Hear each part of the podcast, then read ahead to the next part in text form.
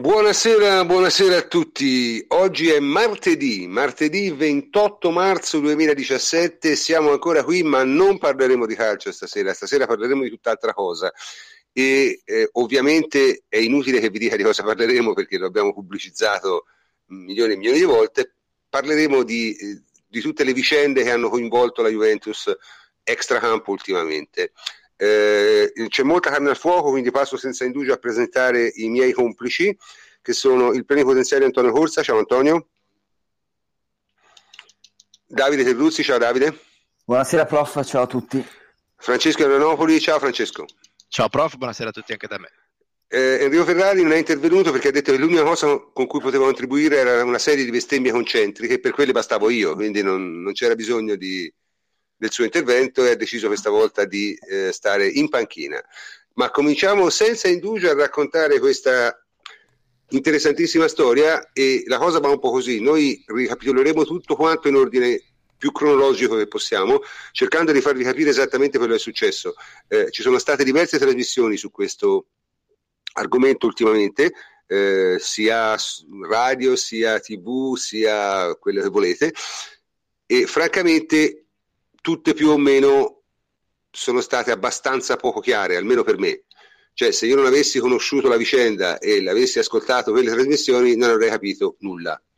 Ora, noi abbiamo la presunzione invece di farvi capire qualcosa, se ci riesce. Eh, e cominciamo da eh, Francesco Adrianopoli che per noi eh, ci parlerà della parte iniziale di questa vicenda, cioè dell'inchiesta della Procura di Torino, l'inchiesta penale e del deferimento sportivo. Vai Francesco. Allora, eh, l'inchiesta di Torino nasce da un fatto molto specifico, nel senso che eh, nel 2014, eh, in una normale diciamo, operazione antidroga, viene eh, fermato con vari chili di droga nella macchina un soggetto che poi è venuto fuori essere, fuori uno, essere uno dei capi ultras della Juve. Eh, viene arrestato, inizia il processo, solo che ad un certo punto la moglie di questo qui non si capisce bene se per rispetto verso di lui o perché si, eh, lei dice perché si sentiva spaventata dagli amici di sto qua, eccetera, inizia a, a, cantare con gli inquirenti e tra le varie cose che dice dice ma sì certo mio marito la, la droga la compra con i soldi del bagarinaggio. Fantastico. Papele papele come direbbe Lino Banfi a questo punto la procura dice ah bene interessante. E quindi andiamo un po' ad indagare su come funziona questa cosa del bagarinaggio e da lì nasce quell'inchiesta che poi diventa Alto Piemonte perché eh, diciamo i, i, i, personaggi coinvolti abitavano tutti più o meno nella zona dell'Alto Piemonte del Canavese e si inizia così a sviluppare questa indagine che poi trova vari altri eh, diciamo, uh, step, vari altri eh, sviluppi positivi. Eh, uno di questi è la ulteriore denuncia fatta da uno svizzero che si ritrova a pagare eh, parecchi, eh, parecchie centinaia di euro per un biglietto di una partita e quindi la sua denuncia aggrava l'indagine e porta altro ulteriore sviluppo all'indagine. E cosa succede? La, eh, l'inchiesta Alto Piemonte si conclude con i rinvii a giudizio di un notevole numero di persone che eh, diciamo una notevolissima mole di, di, di pagine di indagine eh, che appunto secondo gli inquirenti fa luce su questo rapporto eh, malsano tra gli ultras e svariati tipi di reato, perché sostanzialmente la, la tesi è che gli ultras utilizzino i proventi del bagarinaggio, che sono, come avevamo detto l'altra volta, eh, per loro quasi standard, nel senso che eh, fanno una notevole cresta su un buon numero di biglietti e, e quindi con questo generano un giro d'affari eh, su cifre a, a, a 5 zeri per le partite eh, più importanti a volte 6 zeri per quelle proprio di altissimo livello, ma comunque cifre consistenti e con questo finanziano altri traffici illeciti che possono essere eh, droga o quant'altro. In particolare, dopo varie, eh, vari sviluppi di questa vicenda, eh, viene fuori che, sempre secondo gli inquirenti, ad un certo punto l'andrangheta si interessa a questa vicenda e quindi crea un gruppo ultras ad hoc per eh, ricevere i benefici di questa attività di bagarinaggio e utilizzarla per ingrassare le, eh, le casse dell'organizzazione nel suo complesso. È qui che entra in scena diciamo, eh, la Juve perché in questo momento, verso una fase diciamo, conclusiva dell'indagine, che la Juve viene sentita eh, per verificare la, la, quanto fosse la contiguità eh, della squadra e della società rispetto a queste attività. Agnelli fa le sue eh, dichiarazioni, Agnelli, eh, Merulla, Calvo, i soggetti interessati che erano quelli essenzialmente coinvolti in prima persona nella, nel procedimento di vendita dei biglietti più il presidente Agnelli e la procura chiude la sua indagine riconoscendo che la Juve non solo, e questo è molto importante, non è coinvolta in prima persona nella vicenda, ma in più non è nemmeno, diciamo così, aderente alla, eh, allo sviluppo di questa attività criminosa, eh, nemmeno dall'esterno, perché se alla Juve fosse stata riconosciuta, ai dirigenti della Juve ovviamente, fosse stata riconosciuta un'attività anche solo collaborativa, anche se non partecipe, la Juve si sarebbe trovata tramite i suoi dirigenti a eh, ricevere un'accusa di concorso esterno in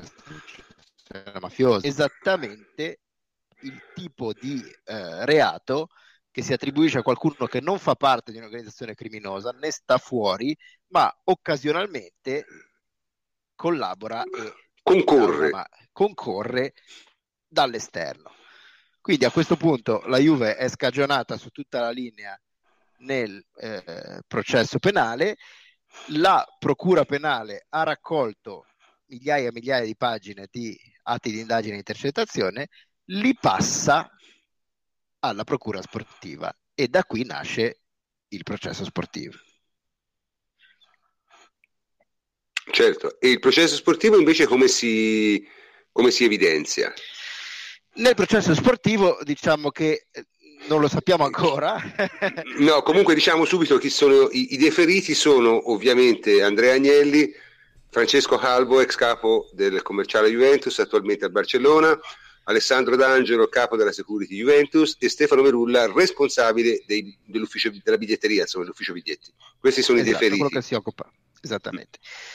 A questo punto cosa succede? Il processo sportivo, mh, diciamo così, mentre del processo penale eh, conosciamo più o meno tutto, nel senso che per, limitatamente allo stato in cui siamo ovviamente, perché le carte sono state eh, ormai desecretate da quel punto di vista, quindi i, i, direi, essendoci stato un rinvio a giudizio, i soggetti direttamente coinvolti eh, sanno tutto e hanno potuto accedere agli atti. E più o meno, grazie alle solite indiscrezioni della, della stampa giudiziaria, il quadro è abbastanza chiaro, cioè eh, è dimostrata l'attività appunto eh, di bagarinaggio eh, sono dimostrate le attività criminose e criminogene che nascono eh, con i proventi del bagarinaggio, ovviamente rimane da verificare eh, la responsabilità dei singoli soggetti, perché ci sono sì, e, e soprattutto persone rinviate a giudizio. E soprattutto se trattasi appunto di indrangheta o di semplice diciamo reato di bagarinaggio, sono son, cose un po' più delicate forse, no? Ma allora, che ci sia il coinvolgimento dell'andrangheta è abbastanza acclarato, bisogna vedere chi, chi ne facesse parte, perché ovviamente certo, su 80 certo. persone eh, non è detto che siano tutti eh, partecipi allo stesso modo, non è detto che siano tutti indranghettisti, è un'inchiesta molto ampia, le responsabilità penali ovviamente sono personali, quindi lì ci sarà tutto da vedere. Comunque, nel, nell'ambito giudiziario il quadro è abbastanza chiaro, cioè la situazione è questa, i soggetti si difendono su queste basi e si vedrà che cosa ne verrà fuori. Nell'ambito sportivo la situazione è abbastanza fumosa, nel senso che c'è stato questo deferimento che da un lato accusa la Juve di violazione dell'articolo 12 e quella è pacifica perché le squadre certo. non possono avere non è contestata, rapporti... non è contestata. Esatto, non possono avere rapporti con gli ultras, né privilegiati né di alcun'altra eh, maniera. Ququindi il solo fatto che la Juve eh, cons- consegnasse tramite diciamo, vie preferenziali agli ultras biglietti che gli ultras non si andavano a comprare per i fatti loro è sanzionabile ai sensi dell'articolo 12 e su questo non ci si può fare niente e, e con buona pace di chi dice eh, ma lo fanno tutti. È vero lo fanno tutti ma in questo caso l'inchiesta grazie al simpatico furbacchione che è riuscito a farsi beccare con la droga in macchina è partita da qua e quindi questa la Juve se la tiene. Il problema grosso del deferimento è che eh, aggiunge il carico diciamo così. Nel deferimento il procuratore federale Pecoraro dice eh, è provato che questa attività di bagarinaggio la Juve l'abbia fatta in contatto, cioè bagarinaggio, di eh, tolleranza del bagarinaggio, la Juve l'abbia fatto in aderenza con la criminalità organizzata o comunque coinvolgendo anche volenti o nolenti la criminalità organizzata. Questo comporta un enorme problema ovviamente mediatico e morale, comporta anche un problema però puramente giudiziario, perché a questo punto se la Juve avesse eh, in una situazione normale avesse avuto tutte, tutta la volontà di eh, conciliare, esatto, transigere, accettare un'applicazione concordata della pena eh, per la parte sportiva, questo non è più possibile perché conciliare in questo momento significherebbe ammettere eh, la, eh, diciamo, l'aderenza o comunque l- i rapporti intervenuti eh, con l'andrangheta. E questo, questo, è un punto, questo è un punto abbastanza delicato sul quale tornerò io dopo, perché è un punto no, non, di non poca eh, considerazione per me. Comunque, esatto. con, con, concludi un po' il deferimento? Allora, con il deferimento eh, c'è questa accusa e questa accusa viene eh, sviluppata partendo da alcune intercettazioni che la difesa della Juve dichiara di non avere. Ora, c'è da fare un brevissimo sunto di come funzionano le intercettazioni. Eh, le intercettazioni nei processi penali sono regolate in modo estremamente rigido, hanno una disciplina molto stringente, ma il fatto che un, eh, una intercettazione venga effettuata non significa che quella intercettazione poi finisca effettivamente all'interno del processo, perché quella intercettazione può essere o illegittima, cioè realizzata eh, a dispetto delle regole che, che ne impongono e ne autorizzano l'utilizzo, oppure può essere rilevante, nel senso che il procuratore, la Procura della Repubblica, ritiene che non siano rilevanti e quindi non le versa poi negli atti eh, del processo vero e proprio. Questo ha causato parecchia eh, confusione eh, nei lettori e nei, chi ha esaminato la questione, perché molti dicono se Agnelli e la sua difesa, cioè l'avvocato Chiappero, non hanno preso visione di queste eh, intercettazioni, vuol dire che o erano illegittime o erano irrilevanti. Ma quindi se erano illegittime o irrilevanti, perché la procura e Pecoraro, la procura sportiva, le utilizza? Questo è un problema, è un illecito, un e di questo magari ne parliamo, ne parliamo dopo perché e questo poi diventerà stiamo, un altro stiamo, discorso. stiamo entrando, no il discorso è che il problema qui e, e poi ne parleremo a distesa dopo non è tanto se l'intercettazione sia legittima, illegittima, ma se esista. Diventa, diventa, un problema proprio ontologico, non un problema semplice. Comunque, a questo punto diciamo, abbiamo abbastanza chiaro il, il, il diciamo, l'inizio, l'inizio di tutta la questione, no? cioè l'inchiesta penale eh, della, della eh, magistratura di Torino, della quale noi non parleremo più d'ora in poi perché onestamente non ci riguarda più, e il deferimento sportivo in seguito a questo, in seguito agli atti acquisiti dalla, eh, dalla Procura di Torino.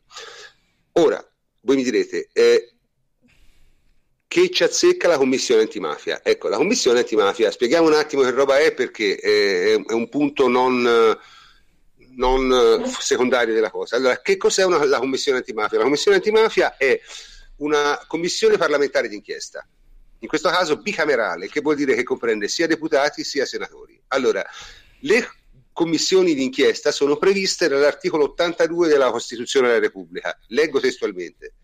Ciascuna Camera può disporre inchieste su materia di pubblico interesse. A tale scopo nomina fra i propri componenti una commissione formata in modo da rispecchiare le proporzioni dei vari gruppi La commissione d'inchiesta procede agli indagini e agli esami con gli stessi poteri e le stesse limitazioni dell'autorità giudiziaria. Ora, eh, Freccia sicuramente mi dice sì, poi però questa cosa si evolve e ci sono delle limitazioni che, che la mh, eh, Commissione antimafia può avere, sostanzialmente non può interferire con le indagini in corso, ecco, questa è, la, è, la, è, è l'idea. Però eh, questa è il, il, il, diciamo, la ragione della Commissione antimafia e di tutte le altre commissioni. Ora, che cosa fa la Commissione antimafia? Molti, molti, hanno detto, e a questo proposito c'è stato anche qualche intervento un po' scomposto, di cui poi parleremo, dice ma che c'entra la Commissione antimafia con questa storia dei biglietti? Eh, c'entra, perché i, i, i, poteri e le funzioni della Commissione antimafia sono ovviamente regolati per legge e c'è una bella lista di, di cose, A, B, C, D, eccetera, eccetera, e interessante è il punto E, che vado a leggere solo l'inizio, per carità di Dio. Cioè, uno dei compiti della Commissione antimafia è accertare e valutare la natura e le caratteristiche dei mutamenti e delle trasformazioni del fenomeno mafioso e di tutte le sue connessioni, con particolare riguardo agli insediamenti stabilmente esistenti nelle regioni diverse da quelle di tradizionale inserimento. Questo, tradotto in italiano, vuol dire la Commissione antimafia si occupa di accertare e indagare sulle infiltrazioni della criminalità organizzata. Se poi si vuole essere più precisi, ci sarebbe anche il punto H che dice che la Commissione deve verificare l'impatto negativo sotto i profili economico e sociale delle attività delle associazioni mafiose similari sul sistema produttivo, con particolare riguardo all'alterazione dei principi di libertà dell'iniziativa privata.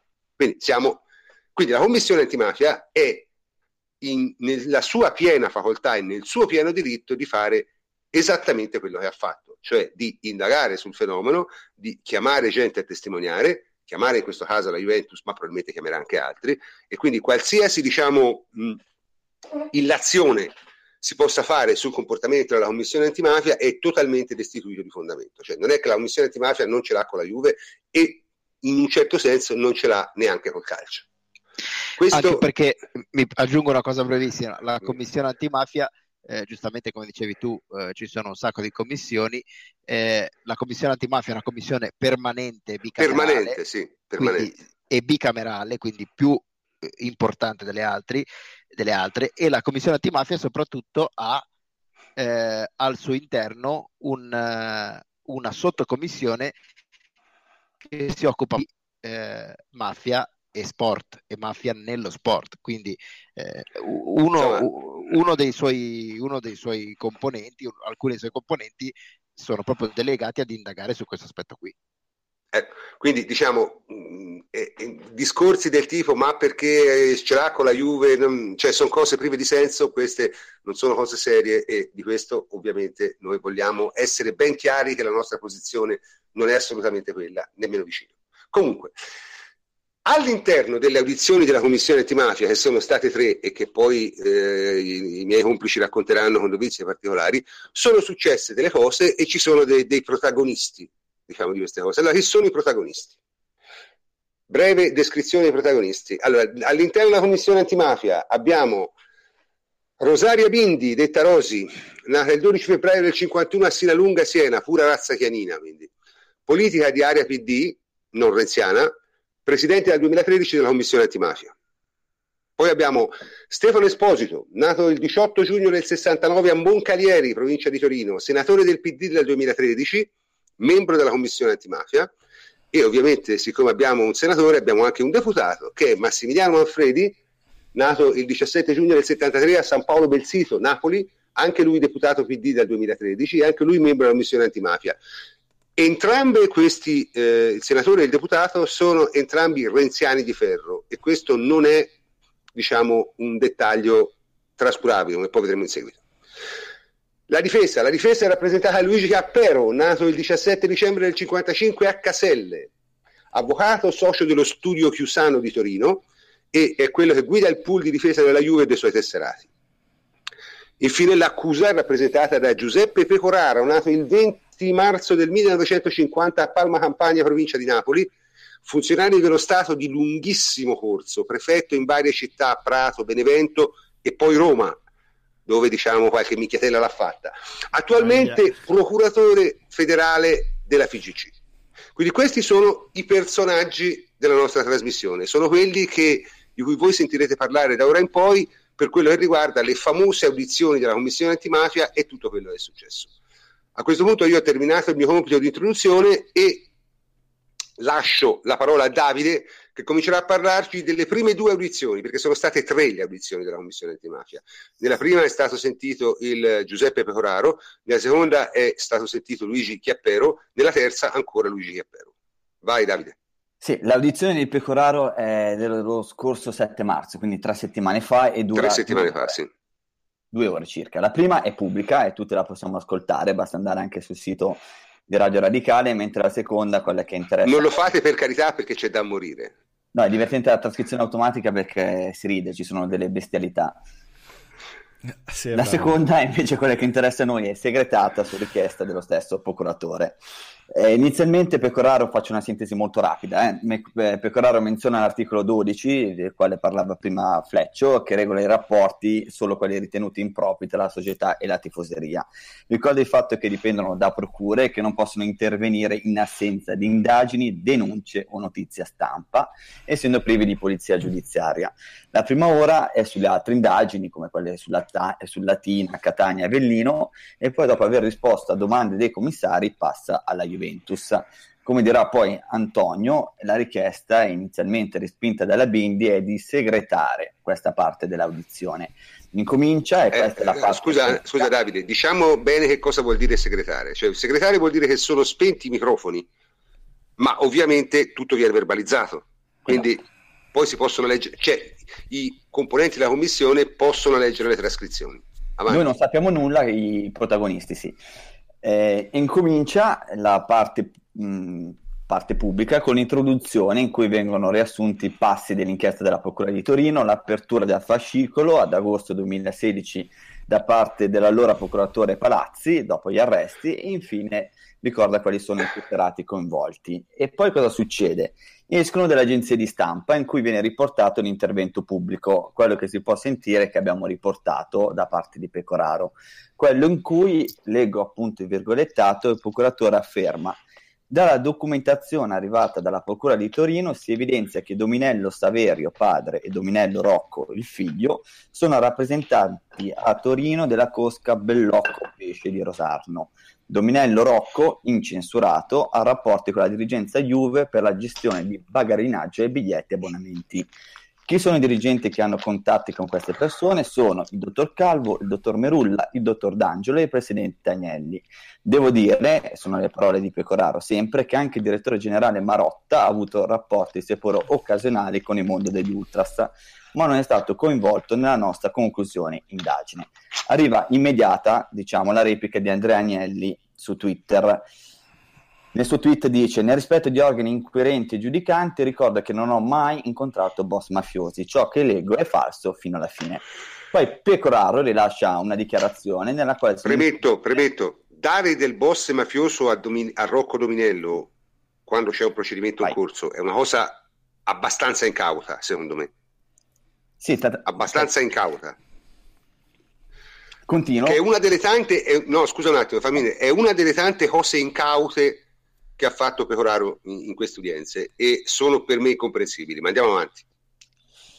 Eh, Pecoraro eh, rilascia appunto una dichiarazione nella quale smentisce, cito, quanto gli è stato attribuito, affermando che stanno valutando le memorie difensive della Juventus consegnate il giorno precedente, dopodiché prenderanno le loro determinazioni. Chiaramente sta mentendo perché le agenzie hanno semplicemente riportato quanto ho, detto nella parte pubblica. E passiamo alla parte di Chiappero. Della prima audizione del 15 marzo abbiamo già discusso nelle puntate precedenti, quindi vi rimando anche a quelle. C'è anche un articolo di Antonio nella quale trovate eh, diverse parti eh, di questa prima audizione. Quindi vado avanti con una sintesi molto rapida e il legale inizia raccontando l'ascesa di Dominello come rappresentante della tifoseria figura, come testimoniato dalla Digos, in grado di rassenerare il clima, ponendosi come anello di mediazione in un periodo di superamento dei contrasti presenti tra i vari gruppi ultras. La difesa della Juventus possiamo dire che si basa essenzialmente su due punti. Il primo è che la società doveva, per forza di cose, avere a che fare con i rappresentanti della tifoseria organizzata. Doveva perché per via della responsabilità oggettiva qualsiasi atto degno di sanzione, come possono essere i cori, i striscioni o altro, avrebbe potuto comportare un danno, oltre che alla stessa società, anche ad altri tifosi innocenti. Il secondo punto è che nessuno della Juventus, pur consapevoli che diversi membri degli Ultra hanno precedenti penali, fosse a conoscenza dei presunti rapporti di Dominello con l'Andrangheta, in assenza anche di segnalazione della Digos. Capiro stesso presente nella modalità di gestione dei biglietti agli ultra apportate dalla nuova dirigenza, non più cessione gratuita, ma vendita superiore ai 4 consentiti dalle norme, diretta, vendita diretta, consapevoli che questi tifosi avrebbero potuto fare la cresta. E la Juventus stessa quindi si dichiara colpevole di aver violato una norma del regolamento sportivo. La seconda edizione, e faccio anche qui una sintesi molto rapida, è del 22 marzo e vede Chiappero annunciare perché la Juventus non patteggerà con la Procura federale, dal momento in cui la società intende allontanare definitivamente l'accusa di aver stretto rapporti con un presunto rappresentante dell'andrangheta, avendo all'epoca dei fatti la consapevolezza della sua appartenenza alla criminalità organizzata. Poi apre affermando che la Juventus non intende e non intendeva sottovalutare lui nella prima udienza la portata del fenomeno. Annuncia anche che la società non si presenta come parte civile nel processo di Torino perché è tecnicamente impossibile. Ritorna sul fatto che Dominello si presentasse come persona dai modi urbani, cito proprio le sue parole, e che non fossero a conoscenza delle infiltrazioni mafiose all'interno della tifoseria organizzata.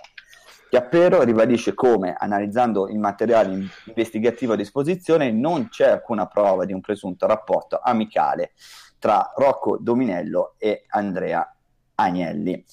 Rispondendo alle domande dei commissari, evidenzia le novità apportate dalla società per un maggior controllo di quanto avviene all'interno dello stadio con l'installazione di un sistema efficace di videosorveglianza che permette di monitorare quanto avviene. Annuncia poi come la società concludo, ha deciso per evitare e favorire del bagarinaggio di impedire il cambio nome dei biglietti, mentre per gli abbonamenti si potrà cambiare il nominativo di chi assiste alle partite per un massimo di tre volte in un anno. E questa è la sintesi delle tre audizioni.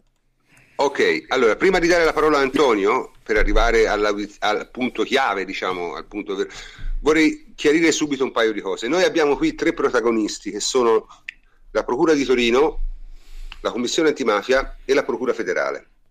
Allora, mentre la Procura di Torino e la Commissione antimafia sono organi giudiziari il cui fine è essenzialmente la giustizia, poi si può non concordare su ciò che fanno, ma questo è un altro discorso.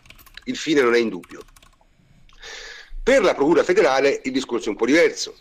Cioè, secondo me sarebbe un errore se noi considerassimo la Procura federale un organo giudiziario quando in realtà è un organo politico. Eh, e quindi segue delle motivazioni più politiche che giudiziarie. Oggi io ho letto, eh, da che si capisce un organo politico? Beh, si capisce da molte cose, eh, per esempio dal fatto che è un codice raccomandati, ma questo è un altro discorso, e, e comunque eh, il punto a cui voglio arrivare è questo. Oggi ho letto un articolo eh, di eh, Paglialunga su Ultimo Uomo, in cui, diciamo, in un certo senso eh, rimproverava Agnelli no? di aver tirato in ballo calciopoli o cose di questo genere. Allora, eh, è, è, molto facile dire quali sono le differenze tra eh, calciopoli e questa inchiesta qui, perché ce ne sono milioni, è tutta diversa. Ma attenzione, c'è anche qualcosa di comune e non va scordato. Il comune è il, è il movente politico, cioè il movente politico nel 2006 era quello di screditare la dirigenza della Juve. Il movente politico nel 2017 è quello di screditare la dirigenza della Juve, è lo stesso movente politico. Poi, che nel 2006 la situazione intorno, davanti, dietro, di lato fosse completamente diversa da quella del 2017, beh, questo lo sappiamo tutti, non c'è nemmeno bisogno, cioè, ripeto, è molto facile trovare le differenze, però va anche detto che eh, bisogna anche evidenziare forse l'unica vera analogia che c'è e l'analogia è evidente dal deferimento, perché il deferimento, con come è stato concepito, è stato concepito esattamente in modo tale da smerdare Andrea Agnelli. Questa è la, è la, è la realtà. Poi, ripeto, noi parleremo di tante altre cose, però non ci scordiamo che il considerare la Procura federale un organo giudiziario potrebbe portare a degli errori di interpretazione, secondo me. Comunque de- ho detto la mia e come sempre me ne assumo la responsabilità e passo senz'altro la parola a Antonio che ci racconta della telefonata che non si trova. Eh? Vai eh, Antonio. Eccoci, eccoci. Allora, mi sono puntato due o tre cosine per seguire un pochettino uno, uno, schema logico. Allora, partiamo proprio dal racconto, no? Perché molta gente che ci ascolta magari eh, sì, ha letto qualche cosa, ci ha capito parzialmente, ma vorrebbe eh, un quadro più completo. Allora, il quadro è questo, che durante la sua audizione davanti alla commissione antimafia del eh, 7 marzo, che ci ha già riassunto Davide, e il procuratore Pecoraro ad un certo punto, dopo una cinquantina di minuti più o meno, che stava chiacchierando con eh, i membri della, de, della commissione antimafia, con la Bindi, eccetera, inizia a fare degli esempi di società che avrebbero dimostrato di avere dei problemi con, con gli ultras, nomina qualche società, Catania, eccetera, eccetera. Napoli, Napoli, eccetera, e eh, ad un certo punto si blocca perché chiede che la discussione venga segretata. Eh, la Bindi, dinanzi a tale richiesta, dice: Vabbè, eh, noi ci avremmo qualche problema come commissione a segretare tutto, sa, perché eh, l'intento è quello di fare chiarezza, no? vorremmo essere trasparenti anche per rispetto delle altre società che verranno, eccetera. Comunque, lascia che Pecoraro poi introduca l'argomento da segretare almeno per capirlo, e nello specifico quell'argomento riguardava la Juventus e quindi l'inchiesta di Torino. Ehm, perché è importante dirlo anche questo? Perché praticamente in quel momento ancora non sono partiti i deferimenti, cioè la, la Juventus, Andrea Agnelli e gli altri eh, dirigenti della Juventus ancora non avevano eh, ricevuto il deferimento formalmente. Quindi per quel, mo- per quel, motivo e altri Pecoraro chiede che venga segretata quella parte, eh, la Bindi accoglie dopodiché la richiesta e segreta tutta la discussione successiva da quel momento basandosi appunto su ehm, carteggi di un processo non ancora iniziato, eccetera, eccetera.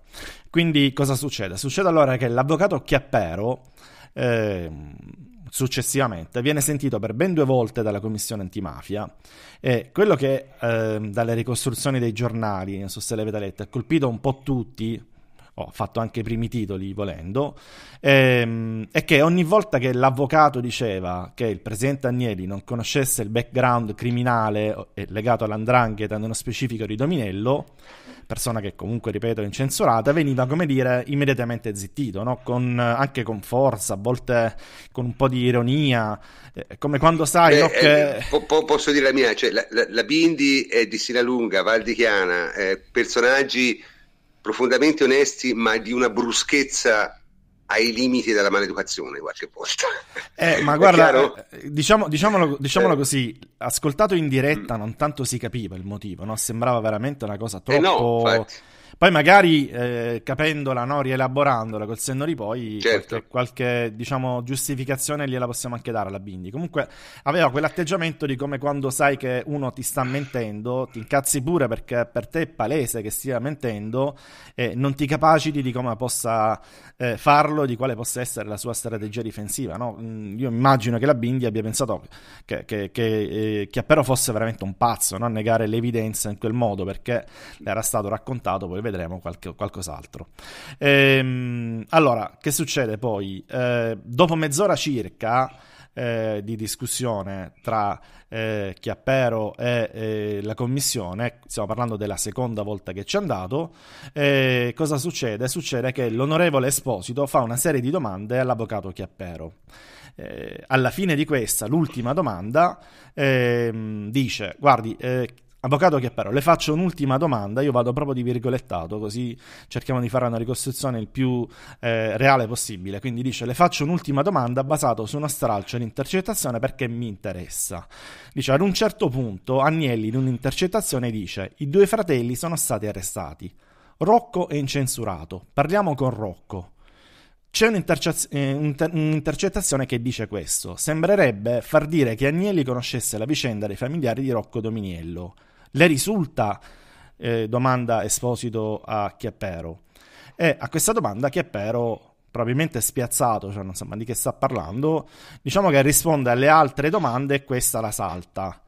Eh, dopo ah, continua la discussione, eh, arrivati a più o meno 50 minuti di discussione, c'è un altro eh, che interviene, eh, il deputato Manfredi, che abbiamo presentato prima, sempre del PD, prende la parola e dice che eh, essendo giunto nel frattempo cioè quattro giorni prima, il deferimento per Agnelli e per la Juventus, e dovendosi quindi si svolgere un vero e proprio procedimento sportivo autonomo, eccetera, e se la sarebbe vista poi Pecoraro in altra sede, dice eh, che era giusto, fosse giusto per lui che si chiedesse poi conto all'avvocato delle parole che Pecoraro aveva raccontato alla commissione, come abbiamo detto, durante la sua audizione, quella secretata.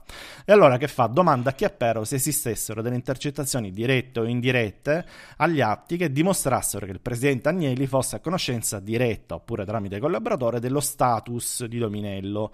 Questa è una domanda che gli avranno fatto una ventina di volte all'avvocato e a tale domanda specifica ogni volta l'avvocato ha risposto con un secco no, cioè che non ci fossero telefonate dirette e indirette, eccetera, eccetera. Quindi, vista dal suo punto di vista, vista l'insistenza dell'avvocato che appena a negare, Manfredi due o tre dubbi se li fa venire, cioè dice ma forse eh, loro, nel, nel senso come avvocato e commissione, non hanno tutti gli atti a disposizione ehm, perché qualcosa non torna a loro, no? al, co- al, che viene eh, interrotto dalla Bindi. La Bindi dice una frase che poi è finita su tutti i giornali ed è...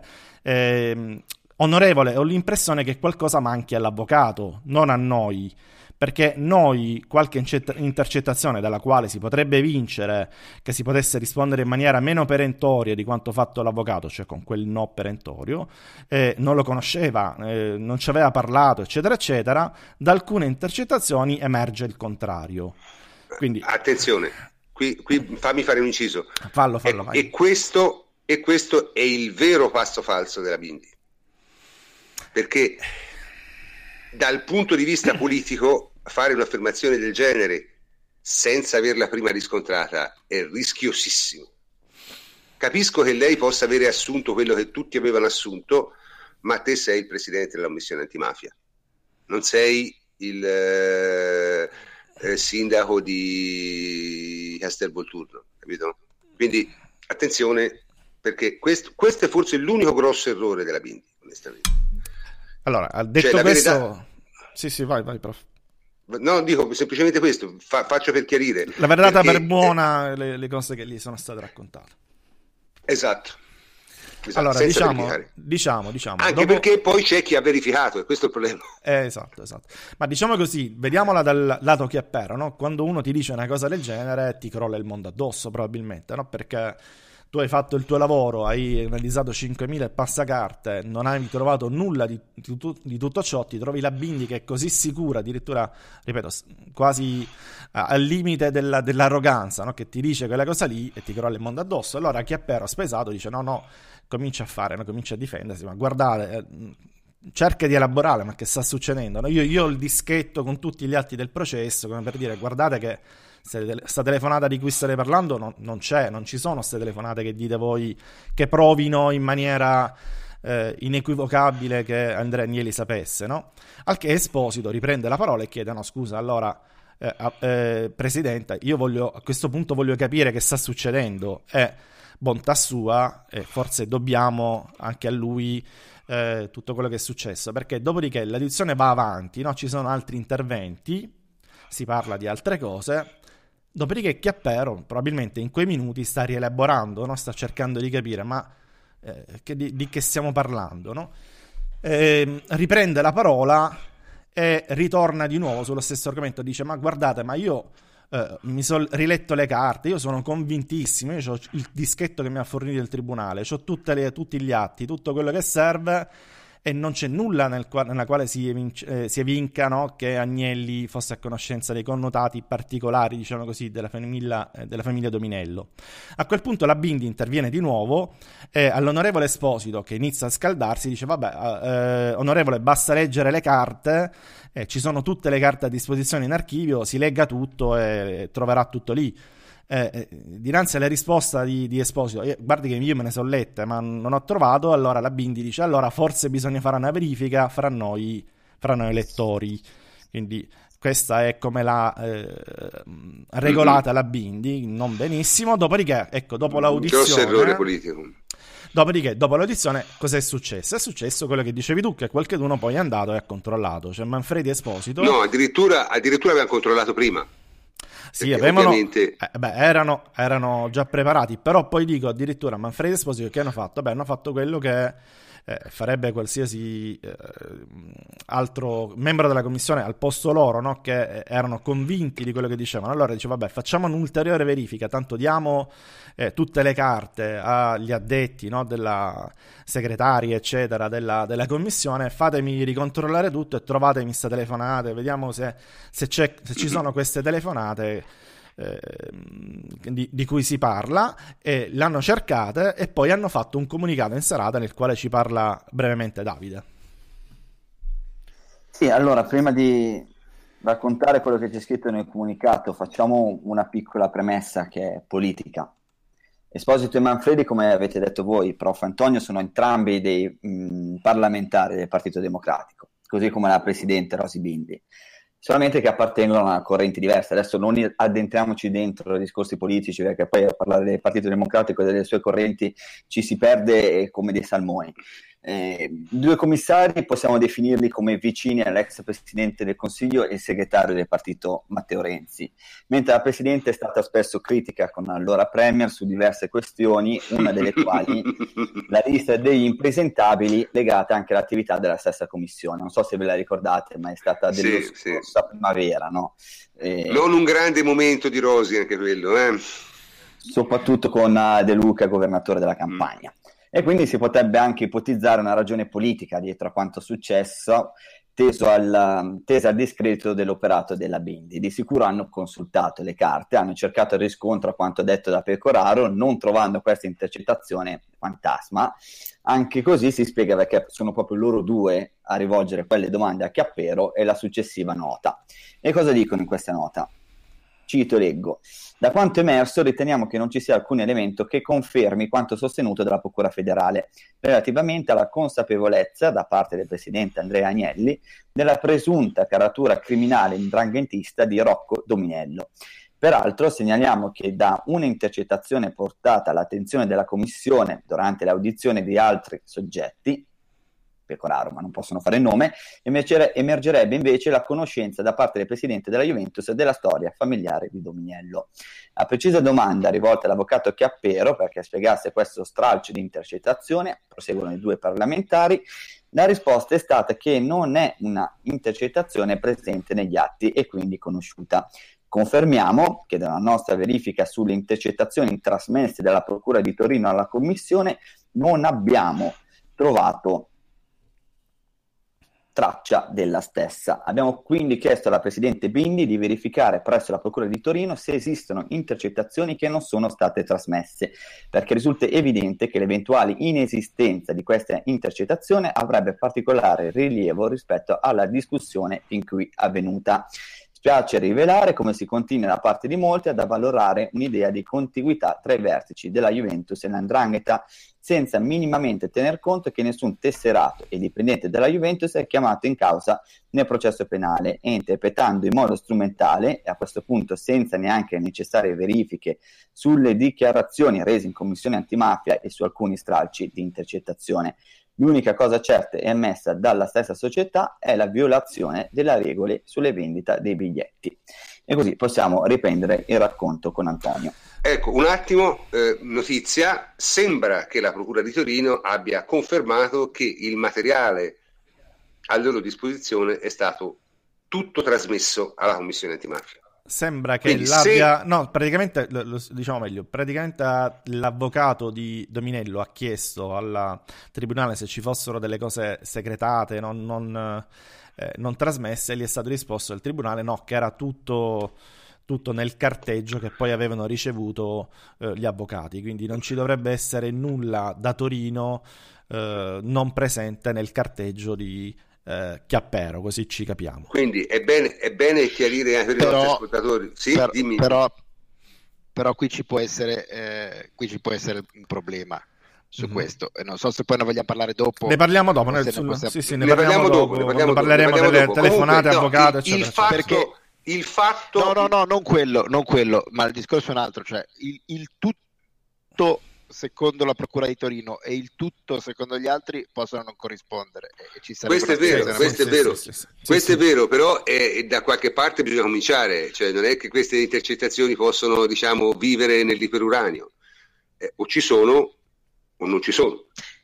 Eh no, ma è questo, è questo il punto, perché è il discorso che facevo prima. Certo. Ci sono le, le intercettazioni irrilevanti. Le intercettazioni irrilevanti, che cosa significa? Che il PM non le porta avanti nel suo processo, ma è, in teoria le intercettazioni rilevanti vanno distrutte. Qual è il problema? Che chi le deve, non è, non è che vengono distrutte in automatico, vengono distrutte a richiesta delle parti. Perché? Il motivo è molto Io- semplice, perché il PM ritiene un'intercettazione irrilevante, ma un PM eh, scaltro o disonesto, a seconda di come si voglia vedere, potrebbe dire io ho un'intercettazione che mi dice che il signor Rossi eh, è colpevole e la metto dentro. Poi trovo, mi trovo un'intercettazione che lo scagiona, allora io la la metto, le, fuori, certo. la metto tra le irrilevanti e così loro non se ne accorgono. Perché è la difesa che ha il potere di intervenire sulle intercettazioni? Perché ovviamente è nell'interesse della difesa che le intercettazioni rilevanti vengano reinserite nel processo. Questo come regola generale in un normale processo. Cosa succede? Nel momento in cui eh, il procuratore di Torino fornisce le- gli elementi alla commissione, alla commissione dà tutto, certo, ma solo tutte quelle rilevanti. Quelle Ecco, però- irrilevanti alla commissione non le dà, mentre la procura eh, federale, quando chiede le intercettazioni a- alla procura di Torino, gli chiede anche quelli rilevanti, perché per la procura invece anche quelli rilevanti possono, per la procura federale anche quelli rilevanti possono essere rilevanti. Quindi non dico che sia successo questo, ma in teoria Sì, sì, Può è anche chiaro, è succedere. è possibile Può anche che, ci siano, che ci siano Diciamo- discrepanze. Quindi Io, io preferisco affidarmi come sempre alla logica. Trovo difficile che un'intercettazione come prefigurata da Pecoraro possa essere stata considerata irrilevante. Lo trovo difficile da credere. Sì, poi ci, poi ci arriviamo, eh, poi ci arriviamo anche perché tu dici, no, a quel punto il processo penale avrebbe probabilmente preso un'altra piega. Però, eh, Esatto. non- diciamo così, a- eh, la particolarità della vicenda qual è? Oltre al fatto di eh, esiste, non esiste, dove si trova, ce l'ha a Torino, non ce l'ha a Torino, qual è il- qual è- cos'è la cosa che è successa che rende, se vogliamo, ancora più paradossale poi la vicenda? È che eh, ci siamo ritrovati il giorno dopo, ehm, visto che questa telefonata appunto non era negli atti degli avvocati difensori e neanche della commissione antimafia, ehm, con un articolo dell'Huffington Post che ha pubblicato una specie di correzione delle parole di Pecoraro. Perché eh, partiamo da qui, eh, questo è il punto secondo me su- sul quale stiamo focalizzando l'attenzione, ma la cosa veramente più importante, perché Pecoraro cosa ha fatto? Ha detto probabilmente... eh, questo si evince dalle parole di Esposito, del- dell'onorevole Esposito, ha detto che Andrea Agnelli fosse certo della natura dranghetista di Dominello perché? Perché nella sua telefonata lui l'ha raccontata così che fosse una telefonata fra Andrea Agnelli e l'amico d'Angelo della sicurezza e, e in quella telefonata Agnelli avrebbe detto una cosa che effettivamente a sentirla, a leggerla sarebbe stata gravissima eh, per, la, per la posizione di Agnelli, cioè che i due fratelli, cioè il virgolettato dovrebbe essere più o meno questo, i due fratelli sono incensurati, quindi parliamo con Rocco. Ecco, No, questo sono stati arrestati. Sono sono stati sta- arrestati. su- scusami, sono stati arrestati. Parliamo con Rocco che è incensurato. Ora, questa cosa qui ovviamente si presta a letture terrificanti per, per, per, per Agnelli, no? Pa- pensa- Sì, se- sembra, e- e- sembra proprio che lui volesse un E rapporto quindi, con i e, Dominello. quindi, e- e quindi rendiamoci conto che di una cosa, e questo va detto, è estremamente grave. Eh. Sarebbe estremamente grave se questa intercettazione non esistesse. Ma eh. no, guarda, sarebbe estremamente grave se esistesse. Ma proprio per questo Sì, sì. sarebbe estremamente grave se non esistesse, no? Perché eh, Eh, certo. è, è un'accusa, è un'accusa molto forte, molto, molto, come dire, pesante nei confronti di Andrea Agnelli. Qui dice addirittura che Andrea Agnelli si è scelto la famiglia di Dominello e poi dice, vabbè, parliamo con Rocco, che è quello che è l'unico pulito, così almeno eh, riusciamo ad avere Mhm. dei rapporti, non ci fregano, non ci rompono le palle. Ecco, questa è il- la sintesi di quello che avrebbe raccontato Pecoraro.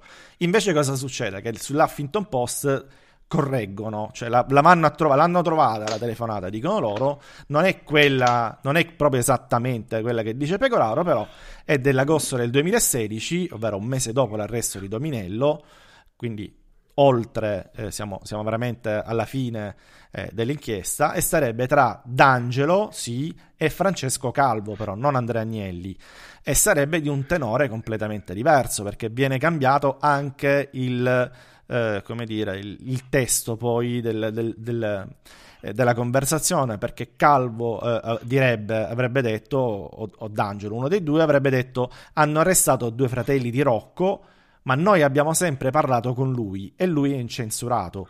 Ripeto, questa frase detta, eh, messa in, te- temporalmente nell'agosto del 2016, quando Rocco era già arrestato, beh, cambia completamente di significato rispetto a quella precedente, o no? Quindi capite bene che eh, è Non solo, ma c'è anche, c'è anche un altro fatto.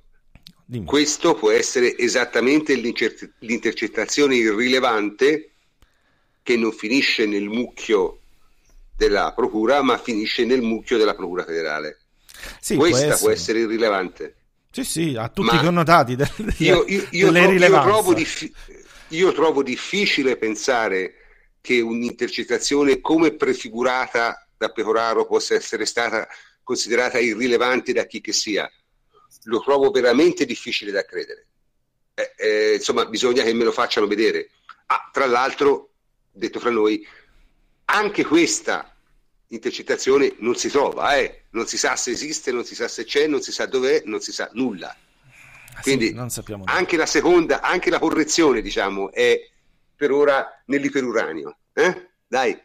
Sì, guarda, che poi a, a, a sentire la Juventus, mm, la Juventus contesterebbe anche diciamo, il sunto fatto poi di, di, di, quella telefonata, cioè non sarebbe esattamente quello l'oggetto del, del, discorso fra Calvo e D'Angelo, quindi siamo, siamo veramente ancora alla, cercando di capire, primo, cosa abbia detto veramente Pecoraro e da qui poi l'hashtag della Juventus, no, eh, desecretate Pecoraro e tutte le iniziative, la richiesta fatta più e più volte di desecretare quella parte lì per avere un termine di, cioè un confronto, no? Vediamo, desecretiamo gli atti, sentiamo veramente che cosa ha detto Pecoraro, così ci possiamo difendere, possiamo contrattaccare. Ecco, chiariamo subito per i nostri ascoltatori che per desecretare ci vuole l'autorizzazione di Pecoraro medesimo, eh? Sì, ah, noi ovviamente non diamo per buone le, le, ricostruzioni della Gazzetta, quindi perché la Gazzetta oggi parlava di una settimana e entro una settimana la Commissione avrebbe sbloccato come se fosse un firewall. Questa, Vabbè, questa... Mh, lasciamo perdere, cioè veramente insomma non sono, non sono cose tanto difficili da da, no, eh, deve, diciamo, deve, dare l'autorizzazione a Pecoraro, sì, sì. Esatto, cioè questa è la prima cosa, è ovvio che sia così, no? Cioè, nel senso, io ho chiesto la secretazione, è chiaro che per desecretarla ci vuole la mia autorizzazione se, mi è consentito di farlo, altrimenti che senso ha segretare una cosa? Ora Vabbè. molti dicono sì, ma se, ma se, non dai il permesso fa una brutta figura. Io dico meglio fare una brutta figura e rischiare una querela per diffamazione. Eh? Quindi Andiamo Vabbè, avanti. Vabbè, vedremo cosa succederà. Vedremo cosa succederà. Dopodiché, vedremo, diciamo, vedremo. diciamo, così: ci sono state, passo agevolmente al punto 7, ci sono state delle eh, altre telefonate che sono uscite poi eh, dopo eh, questo chiarimento dell'Huffington eh, Post, che diciamo non, ha, non, è andato comunque benissimo. Eh, non diciamo ha chiarito che, granché, diciamo. Sì, non è servito poi, anzi.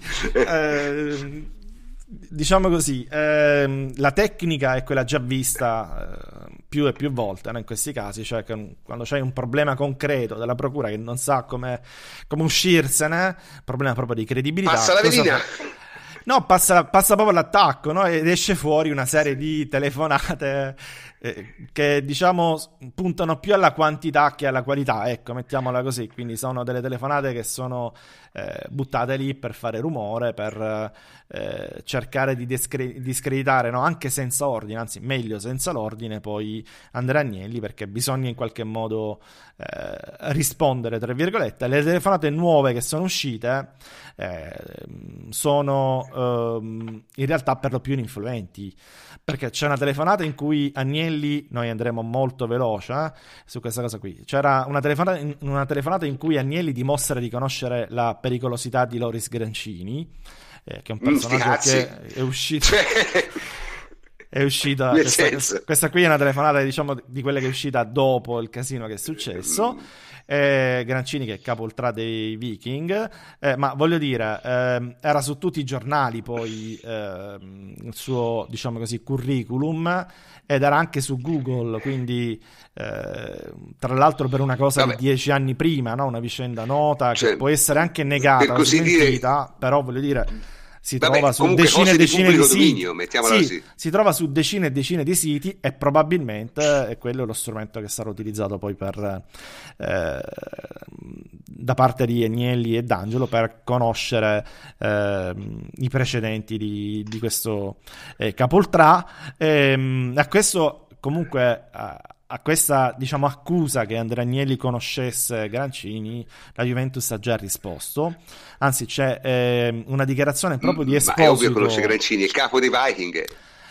Diciamo che, diciamo che no, non è un personaggio eh, che, che, si nega anche dalle telecamere, è uno che gioca a poker, cioè una persona eh, di professione. Sì, ma poi voglio dire, è una, è una persona molto, molto esposta, no? Sì, sì, come, come fa no? la Juventus a non conoscere il capo ufficiale? Uno dei gruppi Viking? storici più importanti cioè, della, della, curva sud, ma per carità lo devi Parliamo dire. di cosa? Ma cioè... Dan- D'Angelo sarebbe da, da, licenziare in tronco se non lo conoscesse, cioè sarebbe veramente da, eh. da cambiare mestiere, no? Quindi, eh, però su questo proposito io non vorrei entrare, non vorrei fare commenti. No, per carità, noi. non vogliamo far addormentare nessuno. Eh. No, no, non vorrei fare proprio commenti perché comunque eh, ca- cambieremmo, entreremo in un campo non nostro. No, ma noi... poi non è questo il punto. Non ci occupiamo di questo, però, però, però, però, però, c'è un intervento, una dichiarazione che ora ci legge Davide, nel frattempo lo faccio preparare, che è stata eh, rilasciata da Esposito che proprio a questo proposito, a proposito dei Grancini, e quindi siccome l'ha fatta lui e siccome eh, in qualche modo, tra virgolette, difende la Juventus, nel senso che fa capire quello che fosse un, quale fosse uno dei problemi veri della Juventus, io direi di leggerla, così poi magari la commentiamo velocemente e poi continuiamo, chiudiamo con l'ultima telefonata. Eh, le ultime due telefonate che sono uscite poi in questi giorni. Quindi Davide, leggi se puoi la dichiarazione di Esposito. Ok, poi dopo aggiungo anche un piccolo passaggio da parte di una dichiarazione da parte di Chiappero nella vai, prima udienza. Come no, perfetto. Passiamo, partiamo con la dichiarazione dei due parlamentari, sempre la stessa nota. Allora, cogliamo anche l'occasione per segnalare un altro fatto che ci ha particolarmente colpito, relativo a un'altra figura non implicata nel processo penale, tal Grancini, pregiudicato, capo ultra molto attivo e conosciuto. La questura di Torino aveva richiesto per lui otto anni di DASPO. Abbiamo preso dal sito internet del Grancini stesso che nella giornata di ieri, cioè martedì 21 marzo, un giudice del Tribunale di Torino ha negato il provvedimento. Evidentemente, pur nel rispetto delle valutazioni del magistrato, risulta evidente come sia necessario riflettere sulle oggettive difficoltà attraverso le quali si muovono le società calcistiche italiane, soprattutto se figure dal profilo criminale come quelle di Grancini possono continuare liberamente ad accedere agli stadi. E queste sono le parole di Esposito. Di Esposito. Allora, di Esposito Manfredi, sì. aggiungo anche quello che ha detto l'avvocato Chiappero, eh, leggo anche in questa occasione. Eh hanno recentemente tolto lo striscione ai Viking, un gruppo ultra. Togliere lo striscione a un gruppo ultra è come ammazzarlo, nel senso, nel senso che senza lo striscione il gruppo non c'è più. Questi hanno fatto, se avete visto le ultime partite della Juventus, uno spicchio bianco vuoto di seggiolini che è la protesta di questo gruppo. Voi pensate che si sia potuto intervenire per eliminare questo tipo di problema? No, perché lì non può intervenire perché ci sono un gruppo di persone tali per cui non intervieni né con gli steward né interviene la polizia e non interviene nessuno. Tolleri. Allora qual è il problema? Dobbiamo tollerare o dobbiamo non tollerare più? Ma per non tollerare più bisogna essere tutti d'accordo, magistratura, forze dell'ordine, società. Se soltanto uno si impegna, è qua possiamo continuare col racconto.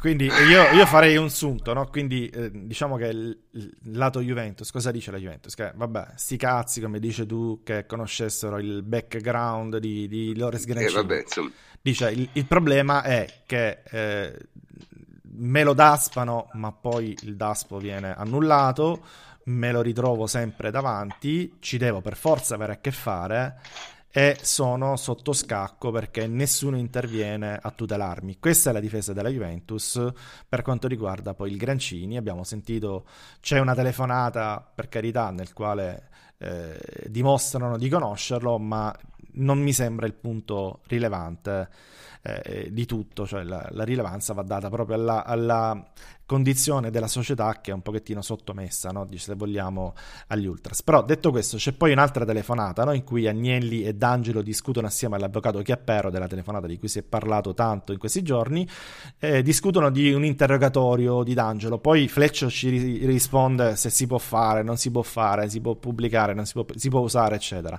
Telefonata tra avvocato e eh, indagato, dico, che in quel caso non era neanche indagato poi D'Angelo.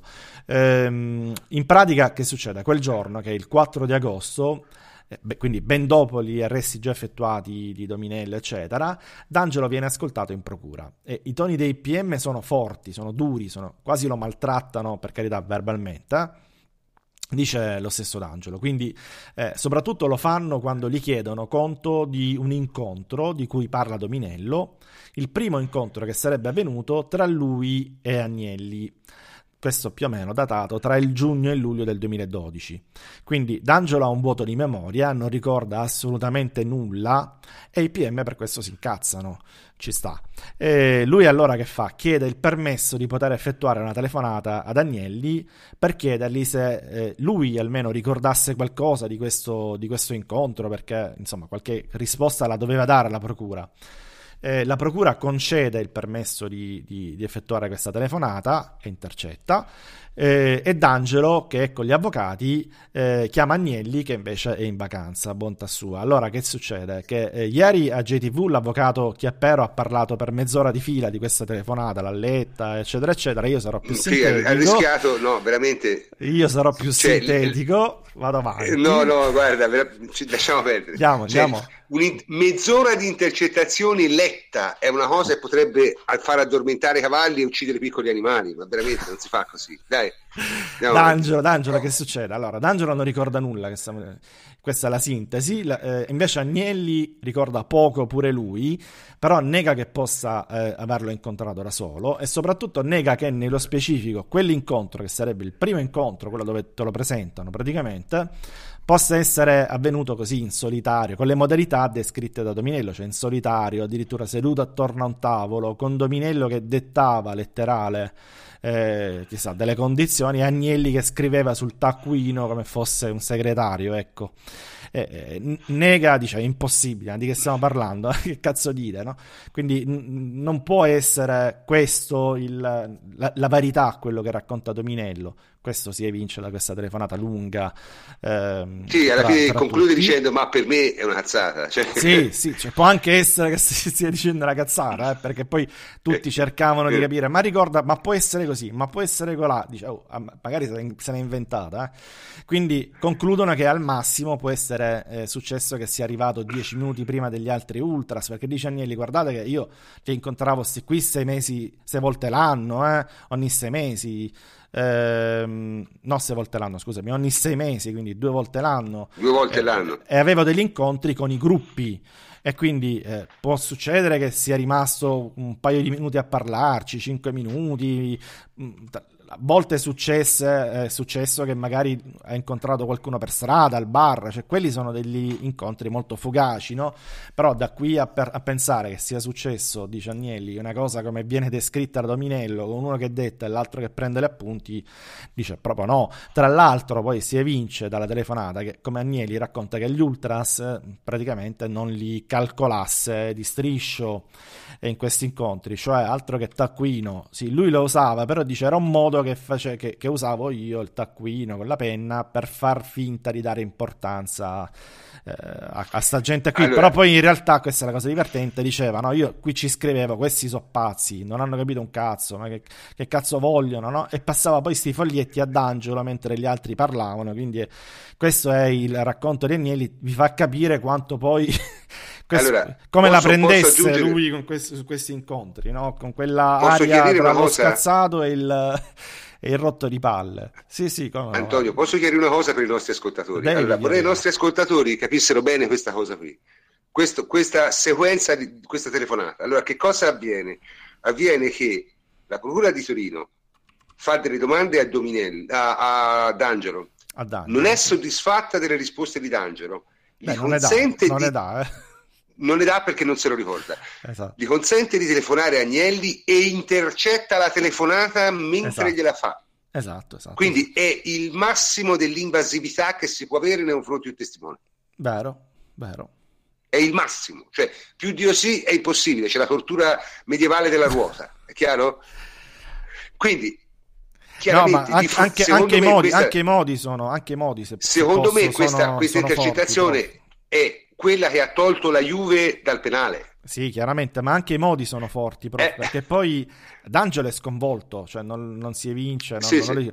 perché a un certo punto gli dicono, guarda, se poi Dominello mi dimostra che sta, sta riunione è, è, è, avvenuta, tu sei fottuto, eh? letterale, tu sei eh, fottuto. certo, certo, sì, Quindi, è, cioè, le, solite cose, le solite cose da sbirri, vabbè, ciao. Sì, vabbè, vabbè, quello ci può stare, eh, ci può stare. però no, vabbè, se, serve, per capire, serve per, capire come... No, ma la D'Angelo cosa incredibile si stai facendo questi... addosso probabilmente cioè, in quel momento, no? Quello, quello che i nostri ascoltatori, quello i nostri ascoltatori dovrebbero capire è che questa intercettazione avviene in tempo reale, nel senso, questa è la reazione di Agnelli reale. Agnelli in vacanza reazione... e, e D'Angelo Agnelli... che si caga cioè, addosso, cioè, sì, sì. È quindi è la cosa più sincera immaginabile. Beh, è stata valutata è sicuramente eh, serve, serve anche per capire, oltre a quello che ha detto Antonio, serve anche per capire che non è stata un'indagine all'acqua di rose. Cioè no, questi... no, no, no, eh, questa cioè, è una roba forte. penale è stata una cosa... Agn- Agnelli ha parlato di, di, di, di, indagine invasiva addirittura, no? Quindi eh, si riferiva, credo, proprio... Sì, no, ma questo. secondo me, io devo essere sincero, francamente su questo non ho nulla da che ridire. No, no, cioè, la, la, no, la procura di... È normale. Perché eh? una, una, delle tesi che si stanno sentendo è che eh, Pecoraro è più,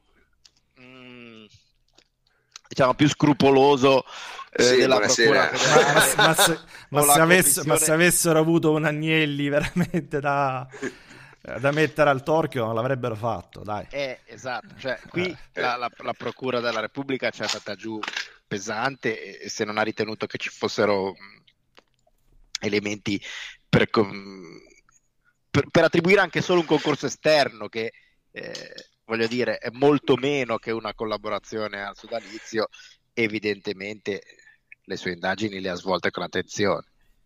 Ma perché, ripeto, è, imp- è, importante anche guardare gli altri da questo punto di vista, perché capita a volte che eh, le indagini siano fatte in modo approssimativo, eh, capita di continuo. Sì, sì, no, poi Quest'anno carità... pare non esserlo stato. Cioè, sì, appunto, cioè, va, va, va chiarito, io vorrei che i nostri ascoltatori capissero che questa telefonata qui è probabilmente quella che toglie dai guai la Juventus nel penale. Sì, sì. Cioè, eh... sentendo la reazione, tra virgolette, autentica di questa gente a questa affermazione, probabilmente la procura si convince, ma questi effettivamente magari Chiappero, Chiappero ieri l'ha letta, Chiappero ieri l'ha letta, no? cercava di trasmettere con le parole, con l'interpretazione, non... però noi non lo facciamo perché è troppo lunga, ma il contesto è questo, ripeto, con D'Angelo che ha appena finito l'interrogatorio dove gli stanno facendo il culo e quindi è molto preoccupato e, e invece quell'altro, Andrea Agnelli, è in vacanza e inizialmente dà il, giu- il, giusto peso alla cosa, cioè, oh ragazzi, no, non mi ricordo, boh. poi cerca di elaborare perché è un ragionamento e poi alla fine conclude liberatorio con questa è una cazzata, va bene, che sta- di che stiamo a parlare. Quindi questo eh, probabilmente è, è, stato, anzi sicuramente è stata una e, delle telefonate e per chiave. Questo, è per questo che io ti dico che ho forti difficoltà a credere che un'intercettazione, lo ripeto, come prefigurata da Giuseppe Pecoraro sia potuta essere stata considerata irrilevante. Ma l'avrebbero, uh, l'avrebbero torchiati per una cosa del genere. Sì, lo, ma... lo, trovo difficile da credere. Sì, ecco, ma la, la, cosa, la, cosa, ancora più difficile, questo è un commento però molto flash, poi continuiamo, è che la stessa telefonata probabilmente abbia tolto dal processo eh, Agnelli e gli altri per la procura eh, penale, diciamo così, e invece li abbia inseriti per la procura sportiva. È, è, la stessa telefonata, non si possono dare due valutazioni così completamente opposte. Sulla, sulla, il fatto è lo stesso.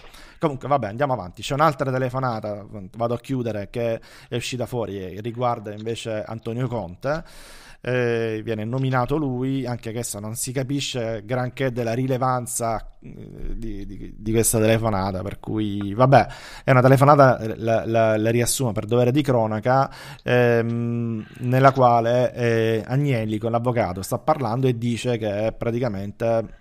Eh, loro poi a un certo punto sentivano la necessità di tenere a bada la curva perché era una richiesta particolare di Antonio Conte. Conte Mm, lo sappiamo tutti, voleva la bolgia e la bolgia la curva te la dà soltanto se non li scontenti. Eh... Scusa, una, ho, una, ho una richiesta tecnica. Intanto Ah, ecco, niente, la richiesta è passata perché uno dei nostri ascoltatori aveva lanciato un grido d'allarme: siete caduti? No, era, era caduto lui in realtà. Avanti, ci siamo, ci siamo, ci siamo. Eh, e quindi dicevo: eh, Conte voleva la bolgia, la bolgia te la danno soltanto se non scontenti gli ultra. Eh, in, in, particolare c'era Fabio Germani che era, io vado di virgolettato, pappa e ciccia con Conte, e Dominello era l'uomo di Germani, e quindi da qui sarebbe venuto l'aggancio poi con il Dominello. Eh, però vabbè, lasciamo stare Conte perché altrimenti qui apriamo una parentesi dolorosa per, per molti. Sì, anche perché francamente so chiacchiere, eh? cioè, ora sì, non serve, dai, non serve assolutamente a nulla. Ehm, e poi un'ultima, un'ultima, cosa da dire probabilmente che ehm, le telefonate sono finite, però quello che è successo è che abbiamo sentito in televisione eh, l'avvocato di Dominello che ha detto che il suo assistito, anzi scusami, non in, in, televisione, ma l'abbiamo sentito in tribunale perché poi nel frattempo è cominciato il processo, siamo nelle prime, primissime fasi, però è cominciato. L'avvocato di, Dom, eh, di Dominello ha detto che il suo assistito si è incontrato con Agnelli, principalmente con altri gruppi e alla presenza di altre persone, e che ha aggiunto ci può essere anche stato qualche incontro fuggevole, questa è la parola che è stata utilizzata puntata senza altri. Eh, quindi sarebbe, sembrerebbe quasi la teoria del 10 minuti prima di Agnelli oppure un incontro occasionale per strada, un bar, sì, cosa del genere. Ragazzi. Però tutto, eh, cioè questi incontri erano eh, incontri con gli ultras, con gruppi ultras, in, perché Dominello appunto era un ultras e non un andranghetista, perché ad oggi è ancora incensurato e su questo giustamente l'avvocato non transige e minaccia querele a partire da Pecoraro. Quindi questa è la ricostruzione, se vogliamo, delle telefonate ultime arrivate. Dopodiché, Perfetto. C'è Davide, stato, Davide c'è, forse eh sì, c'è stato un pronunciamento invece scomposto, e questo va detto perché è scomposto, vero Davide? Sì, allora, mh, mm, poi dopo diremo perché è importante comunque andare su questo punto. Eh, a Palermo, il giorno della partita dell'Italia contro l'Albania, Michele Uva, che è il direttore generale della Federcalcio, eh, concede un'intervista a Rai Sport. Eh, la netta impressione è che chiaramente il DG della Federcalcio, uno che parla pubblicamente assai raramente, abbia voluto farsi intervistare per lanciare un messaggio, parlando a Nuora perché suocera intenda scatenando come era ovvio e prevedibile una rida di reazioni. Eh, cosa ha detto Uva? Anche se più o meno tutti lo sappiamo. Leggo. Sulla vicenda biglietti che coinvolge la Juve non siamo preoccupati, noi dobbiamo occuparci della giustizia sportiva, però mi sembra si stia facendo un processo mediatico, occorre che la giustizia ordinaria faccia il proprio corso con la massima serenità. Mi sembra che l'antimafia stia facendo un processo molto mediatico e questo non fa bene né al calcio né tantomeno all'Italia. Il calcio dà esposizione mediatica e questo è evidente in questo momento. Continua Uva. Juventus ci sono state delle attività che si sono svolte. C'è in atto un'attività penale verso alcune persone dove la Juventus non esiste, non è coinvolta. C'è un'attività della Procura federale dove sono state violate delle norme. Siamo sereni, mi sembra che sia, si stia alzando troppo il volume su una cosa banale, importante, su una cosa banale, e penso che i problemi dell'Italia e della Commissione antimafia dovrebbero essere rivolti verso attività ben diverse da quelle dei biglietti a una curva. Ovviamente poi arriva la replica dura del presidente della commissione antimafia, la Bindi, che dice che la commissione non fa processi men che meno mediatici. Vabbè, su questo magari anche in altri casi non si può essere totalmente d'accordo e di questo si cerchino a trovare le responsabilità. Preoccupa che il direttore generale della Federcalcio ritenga che ciò di cui ci stiamo occupando non sia una cosa seria. Ciò che fa male all'Italia sono le mafie, anche quando si infiltrano nello sport e la sottovalutazione di questo fenomeno. L'inchiesta della Commissione proseguirà a tutto campo. Allora, io dico al solito due parole. Eh, la, io non sono stato il primo a dire quando Rosy Bindi ha, diciamo, avuto momenti non felici, in questo caso però mi sento di dare ragione al 100%. Ora poi Davide ci spiegherà il, il significato, diciamo, politico de, dell'intervento di Uva, ma è stato molto scomposto ed è un intervento assolutamente sbagliato, perché la Commissione antimafia ha tutti i diritti, di, anzi ha il dovere di occuparsi di queste cose e parlando di processi mediatici, più mediatici dei processi fa la Federcalcio è veramente difficile trovarne. Eh?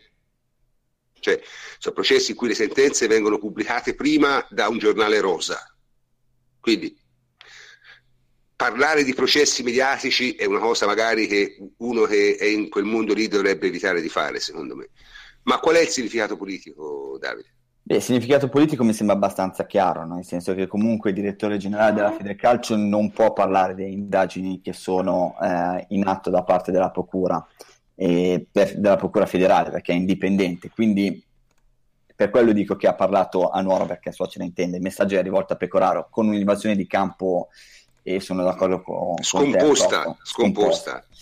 Però senza copertura politica, e ricordiamoci che tutto quello che è successo nelle indagini precedenti che hanno coinvolto la Juventus a partire da Calciopoli, dove ovviamente c'era copertura politica ai massimi livelli e non solo all'interno della Federcalcio, la copertura senza attiva copertura... Eh, senza una copertura politica non si va da nessuna parte, perché poi dopo lo, lo sapete meglio voi, lo, racconta- lo raccontate meglio voi, è in grado di indirizzare anche quelle che possono essere le decisioni da parte dei diversi gradi di giustizia federale. Eh. Quindi se non è la copertura difficilmente vai e il messaggio di Uva è chiaro, ti ho detto che sono cose banali, vai sui biglietti, il resto lascialo stare. Per dovere di cronaca poi diciamo che ha, leggermente corretto il tiro, si è scusato, poi è, è intervenuto Tavecchio, Tavecchio ha detto che eh, la commissione antimafia va rispettata, eccetera, eccetera, però era chiaro. nel senso che poi dopo tutti sono intervenuti a correggere il Sì, certo, certo. Dicia, diciamo che quello che, resta, quello che resta di tutto ciò è quel banale, no? sono delle cose banali, quello è il, il, il messaggio inciso no? sul eh, col fuoco e che probabilmente è un giudizio di, comunque della FIGC su quello che sta avvenendo e come dici giustamente Bene. tu toglie copertura Domande. stiamo andando un po' lungo stiamo andando, no, no, no, prima abbiamo un ultimo, un ultimo punto al, all'ordine del giorno. Eh, stasera oh, diciamo, ragazzi, novità, andremo, è vero, è vero, è vero. Andremo inevitabilmente un po' lunghi, quindi avrete pazienza e eh, ascolterete una trasmissione più lunga del solito. Voi sapete bene che a me dopo l'ora comincia a venirmi l'orticaria però questa stasera penso che, che farò un'eccezione. Allora, eh, dopo l'ora e mezza dicevo. Comunque, il punto nuovo è che è uscito il memoriale difensivo di Agnelli, giusto oggi se non sbaglio, sul Corriere della Sera se non sbaglio. E di questo eh, ci parla Francesco Freccio. Dai Francesco, che è successo? Sì, allora, il memoriale difensivo di Agnelli in realtà eh, è una, è una notizia nuova per noi, perché in realtà era la... Eh, la memoria difensiva che era già stata preparata esatto, per il processo sportivo, quindi eh, non comporta niente di eh, particolarmente eh, eccezionale, nel senso che la Juve segue la linea difensiva che già in questi, questi lidi avevamo sperato e immaginato settimane fa, prima ancora di conoscere tutti gli elementi. Quindi sostanzialmente si dice la Juve ha i capi ultras come interlocutori obbligati. Questi, perché questi sono e questi ci teniamo.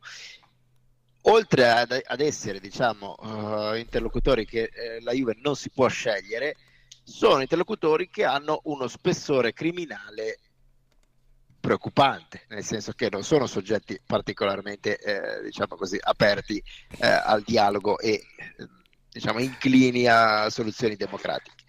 Quindi ti dice, nel momento in cui un dipendente della Juve deputato a, a gestire eh, la, la, la, situazione dei biglietti si trova ad avere a che fare con soggetti di, di questa caratura anche criminale, eh, tanto per parlare chiari, finisce per essere in uno stato di inevitabile soggezione.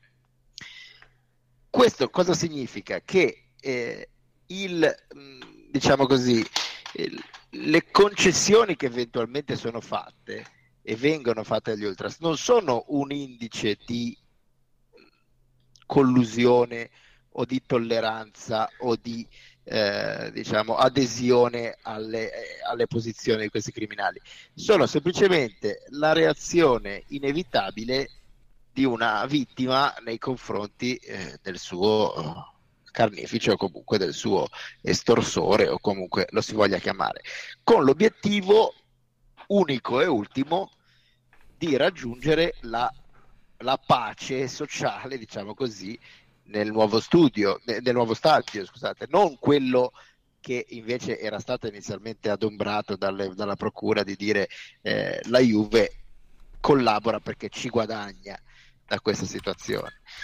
Quindi, eh, cosa succede? Eh, questa è la, la, linea difensiva principale della Juve, che poi si articola in tutta una serie di difese più eh, specifiche, più nel merito, eh, che adesso non stiamo qui a leggere perché eh, diciamo, no, no, per carità, vista allora diventano troppo, diventano troppo dettagliate. Però questa è, mi viene da dire, finalmente la difesa che noi ci aspettavamo dall'inizio. Cioè, la Juve nei confronti di questi soggetti è in una posizione di soggezione. La Juve è vittima eh, di questi soggetti eh, per, la, per la loro stessa natura e quindi in sostanza si dice guardate se voi non, noi non possiamo fare altro che sottometterci a questi limitatamente al mantenere la pace nello stadio non oltre però in, entro quei limiti lì noi non possiamo fare altro. Quindi, che dire, eh, non fa una grinza. Eh, secondo me, umilissima opinione personale, se questa difesa fosse stata esplicitata così, non solo in una memoria difensiva che evidentemente era già pronta 15 giorni fa, fosse stata esplicitata anche pubblicamente e a livello mediatico, ora non saremmo qui a, a, a All'anti, all'antimafia dici sì all'antimafia, sì, all'antimafia ma anche sui giornali perché sì, sì, sì, per carità. alla fine il danno d'immagine alla Juve eh, lo fa eh, Pecoraro, lo fa la Bindi, chi legittimamente chi meno, ma lo fanno anche i giornali. E gli stessi giornali, è logico che se tu ti poni come vittima eh, ora è un discorso che abbiamo già fatto, quindi non starò a ripeterlo, però sì, lo, sì. sintetizzo. Se ti poni come vittima, hai una certa, eh, non la voglio chiamare credibilità, ma chiamiamola ma empatia. Ma simpatia, dai. Eh, ma anche mm. serietà. Mentre se ti poni come, eh, diciamo così... Eh, negazionista. Negazionista e e, e, diciamo, è oggetto di, di, di pettegolezzo inutile e, e, di attività superflue, allora eh, generi un altro tipo di, di, simpatia, un altro tipo di reazione. Cosa che eh, vale per, per, i giornalisti, vale per i tifosi, eh, vale anche per la commissione antimafia, perché se tu davanti alla commissione antimafia ti poni come con signori, noi eh, ben volentieri porremmo un limite a questa piaga, ma eh, siamo vittime è logico che la commissione antimafia ti viene incontro. Se ti poni come un eh, non, non, so nulla, non mi risulta niente, eh, per me sono tutti incensurati fino a prova contraria. Beh, non è stata carità, però, non è stata però esattamente anche... questa, cioè... Eh, eh beh, inizialmente, era que- inizialmente la posizione di, di Agnelli era questa. Diciamo che la Bindi ma si sai, è incazzata se, abbastanza se, eh, per questo. Secondo me, secondo me la, Bindi, la, Bindi, è molto incazzata ma adesso, ma per altre ragioni. e se gli capita tra le mani Pecoraro lo spella vivo. Perché gli ha fatto fare una figura che la metà bastava. Bene, se la conosco, e un po' la conosco perché ha fatto campagna elettorale a Siena per 15 anni, se gli ricapita Pecoraro tra le mani, lo spella vivo. Questa è la, è la mia diagnosi. Quanto a Agnelli, però, ragazzi, voi, voi giustamente il discorso di, di, Francesco è giusto, però eh, voi vi scordate sempre che, che dietro, dietro la, la, ehm, tutto questo casino c'è una motivazione politica di fondo, che è quella di rompere i coglioni Agnelli per, per via degli equilibri in Lega. Eh, io, io non, la, non, è che la scordo, io non la condivido, ecco, è diversa la cosa. Se non la condividi, però è un po' difficile. Cioè, questa motivazione non è ovviamente nella commissione antimafia, che non c'entra assolutamente un cazzo, ma è sicuramente nel deferimento della procura. No, perché la procura è stata sempre usata per fini politici, da che io mi ricordi, non è mai stata usata con fini di giustizia. Qualcuno pensa che la procura federale sia stata usata con fini di giustizia? Cioè, nel, nel 2006 l'obiettivo della Procura federale era accertare se i campionati in oggetto fossero stati oggetto di interferenza o no. Se si pensa a questo, secondo me si vive nel mondo dei sogni. No, allora, io con la procura, anzi contro la procura, ci lavoro, quindi avrei tutto l'interesse e, e, e, e non avrei nessun no. problema.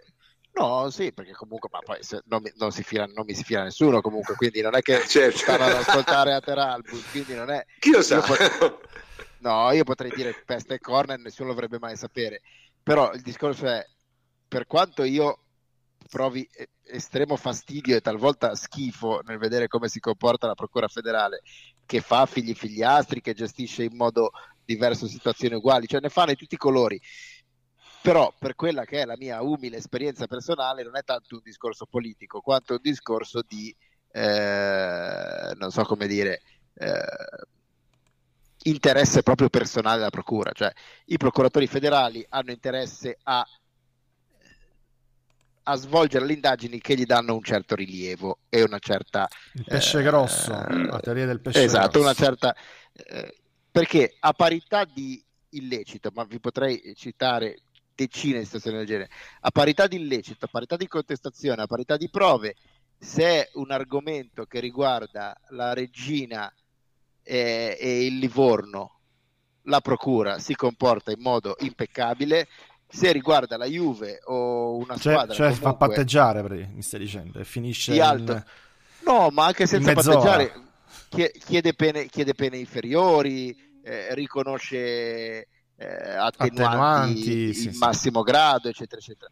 Quando la questione va sui, cioè finché la, quest- la procura non va sui giornali, è un organo efficientissimo, onesto, eh, diciamo così, eh, garantista e quant'altro. Quando va sui giornali eh, deve diventare Torquemada perché eh, deve presentare questa, eh, questa, figura qua. E, e, e Pecoraro appena arrivato, non dimentichiamocelo, secondo me, almeno io me la spiego così, eh, alla, al suo primo vero incarico si presenta, vuole far, vedere, vuole far vedere di essere Torquemada e quindi diventa più realista del re e tira fuori questa cosa qua. Ecco, se, se, se, questa è la sua motivazione, pare avere fatto una discreta cazzata anche stavolta. Eh? Ah, beh, eh, certo, certo. Perché poi allora il problema, prima di passare alle domande, se ci sarà tempo, eh, il problema è anche un altro. Cioè, noi abbiamo detto, ok, abbiamo descritto le cose come sono, ma non abbiamo detto che cosa può essere successo.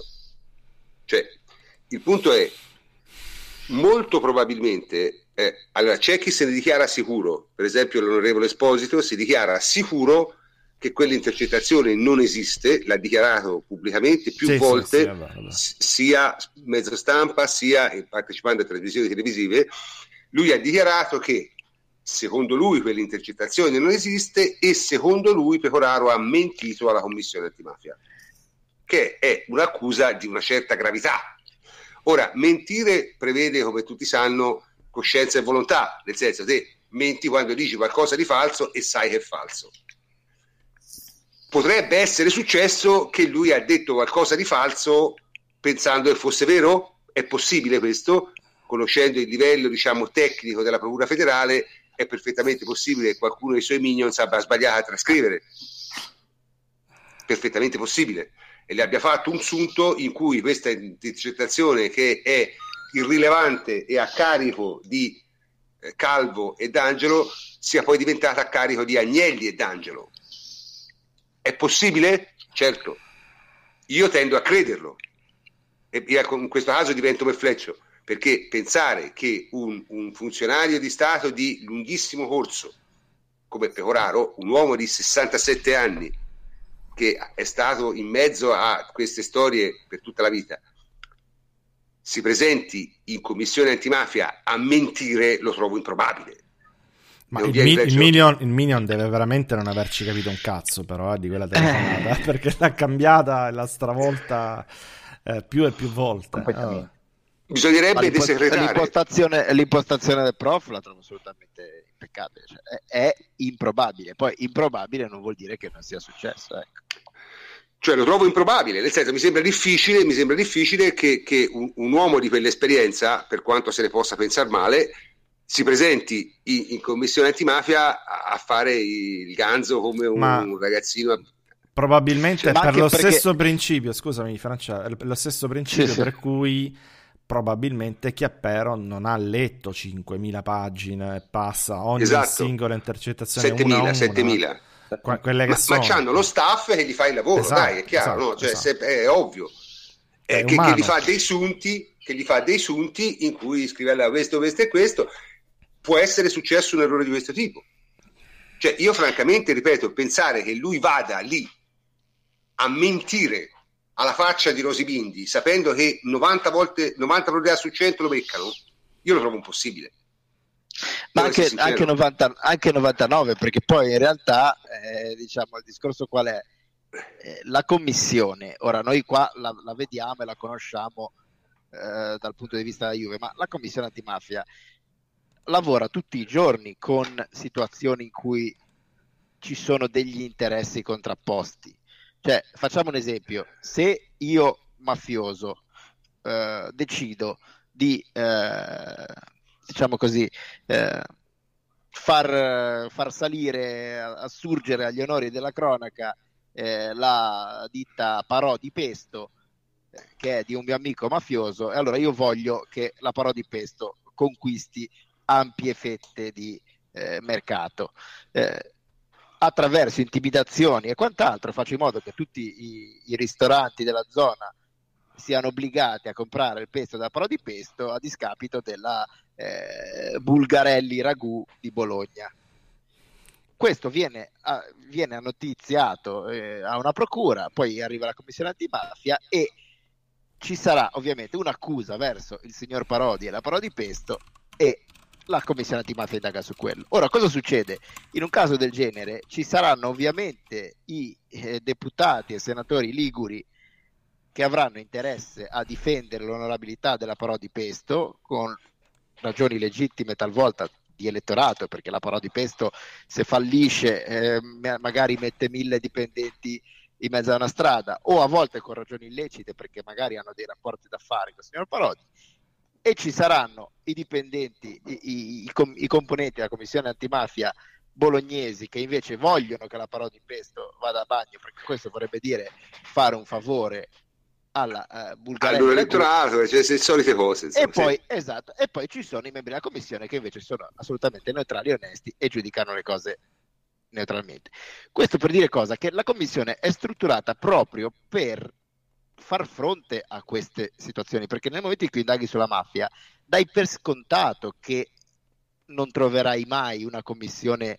di duri e puri assolutamente incorrottibili. E quindi come la risolvi questa cosa? Creando una commissione che ha un sacco di componenti, sono 50, circa 50, 50 sì.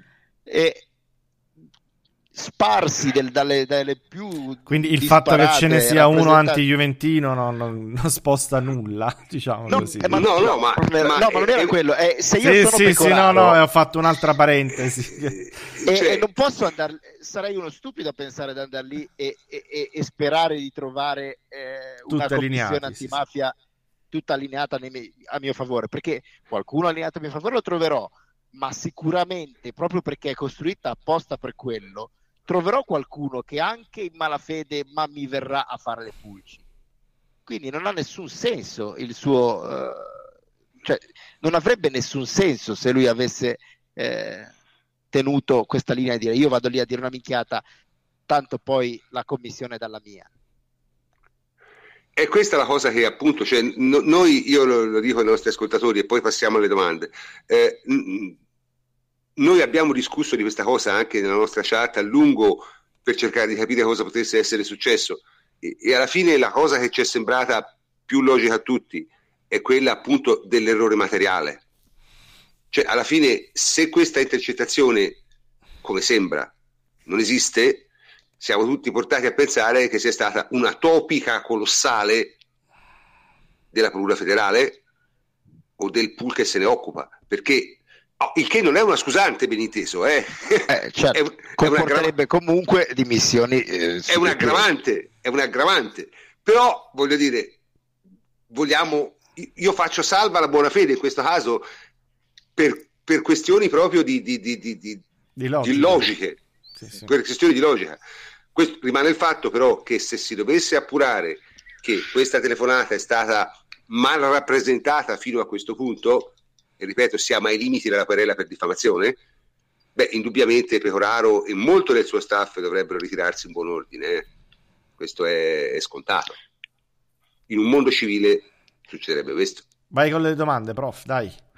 Allora, dunque, ci sono diverse domande. Eh, la prima direi che eh, possiamo evitare di rispondere perché Fletch ha già risposto l'altra volta, quindi se qualcuno vuole, vuole questa risposta deve ascoltare la trasmissione che abbiamo fatto lunedì scorso. La, la domanda di, è, cosa, è? Rischia ah, Ju- cosa rischia la Juventus anche punti? E Fletch ha spiegato come sì, in teoria potrebbe, ma in pratica è estremamente improbabile. La do- seconda domanda invece è più interessante.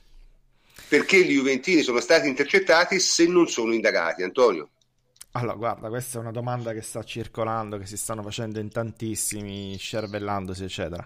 Allora, in parte ne abbiamo risposto, no? Perché erano dei testimoni ehm, almeno erano ascoltati perché la procura voleva capire il loro status, in quel momento erano testimoni, ma si intercetta esattamente per questo, eh? cioè per capire eh, che, farne, capire. che, che, farne, di queste persone qui, no? se lasciarle come testimoni, se farle diventare... Eh, indagati o altro, no? quindi è, è, è, assolutamente normale. Poi nello specifico quello che è successo è una prassi che è abbastanza dura, come diceva prima Francesco, ma succede. Eh? Cioè, eh, ai testimoni praticamente si fa la verifica, vediamo se veramente sta dicendo il vero e quindi li si intercetta anche a arresti già effettuati. Cioè, non c'è nulla, diciamo, di anomalo in quello che è successo da questo punto di vista. Credo, certo. Francesco, correggimi se sbaglio, eh, perché questa è materia tua. Ma... No, no, assolutamente, assolutamente. Ecco, ma l'altra domanda, l'altra domanda è se le telefonate fra Agnelli e Avvocato, in che senso? Qui ho una domanda scritta male, Antonio. Eh, allora, la domanda che ci hanno fatto è se eh, praticamente eh, sia possibile intercettare ehm, il testimone con l'avvocato, l'indagato con l'avvocato, eccetera, eccetera. In questo caso non sì, erano certo. indagati, non, non sono non, non stati indagati, indagati quelli della Allora, Ce lo allora, è sicuramente vai. possibile, nel senso, che, nel senso che l'unico divieto è che non si possono uh, intercettare le comunicazioni tra eh, una parte e il suo avvocato nel momento in cui stanno facendo attività difensiva. Mm. Quindi questo cosa vuol dire? Che intanto deve essere il tuo difensore, non basta che sia un avvocato o anche il tuo avvocato, perché se no ovviamente io posso averne anche 50 di avvocati uno che mi segue la parte penale, uno che mi segue la parte civile, uno che mi segue eh, le acquisizioni societarie. Deve essere l'avvocato specifico di quella... Deve essere il tuo avvocato eh. difensore nominato in quel processo. Eh, ok. Quindi, e che ti sta parlando di, della strategia difensiva di quel processo, perché se sta parlando d'altro, allora è intercettabile.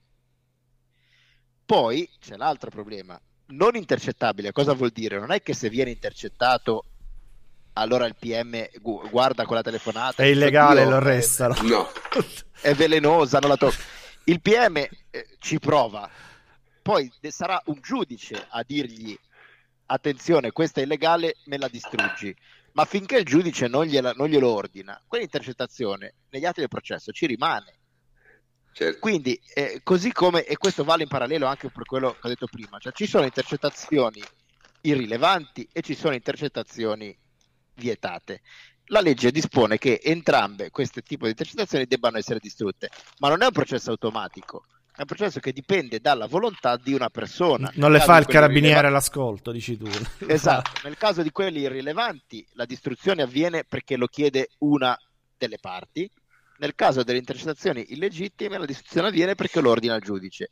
Se un'intercettazione è palesemente rilevante o legittima, ma in un caso la parte non lo chiede nel, o nell'altro il giudice non lo ordina, quell'intercettazione rimane lì e chiunque la può utilizzare, soprattutto mm-hmm. la Procura federale che non ha gli stessi vincoli, perché alla Procura federale, per principio pacifico, non ha il diritto né il potere di questionare sull'utilizzabilità di un'intercettazione. Quindi, visto che non le riceve, non le fa lei, ma le riceve da un'autorità, finché quella stessa autorità non le dice guarda, questa intercettazione io ho ordinato di distruggerla, quindi distruggila anche tu, fino a quel momento anche un'intercettazione non solo irrilevante, che è pacifico perché per la Procura federale può esserlo, ma anche un'intercettazione illegale la Procura federale, finché un tribunale non le dice questa tu la devi distruggere, la usa tranquillamente.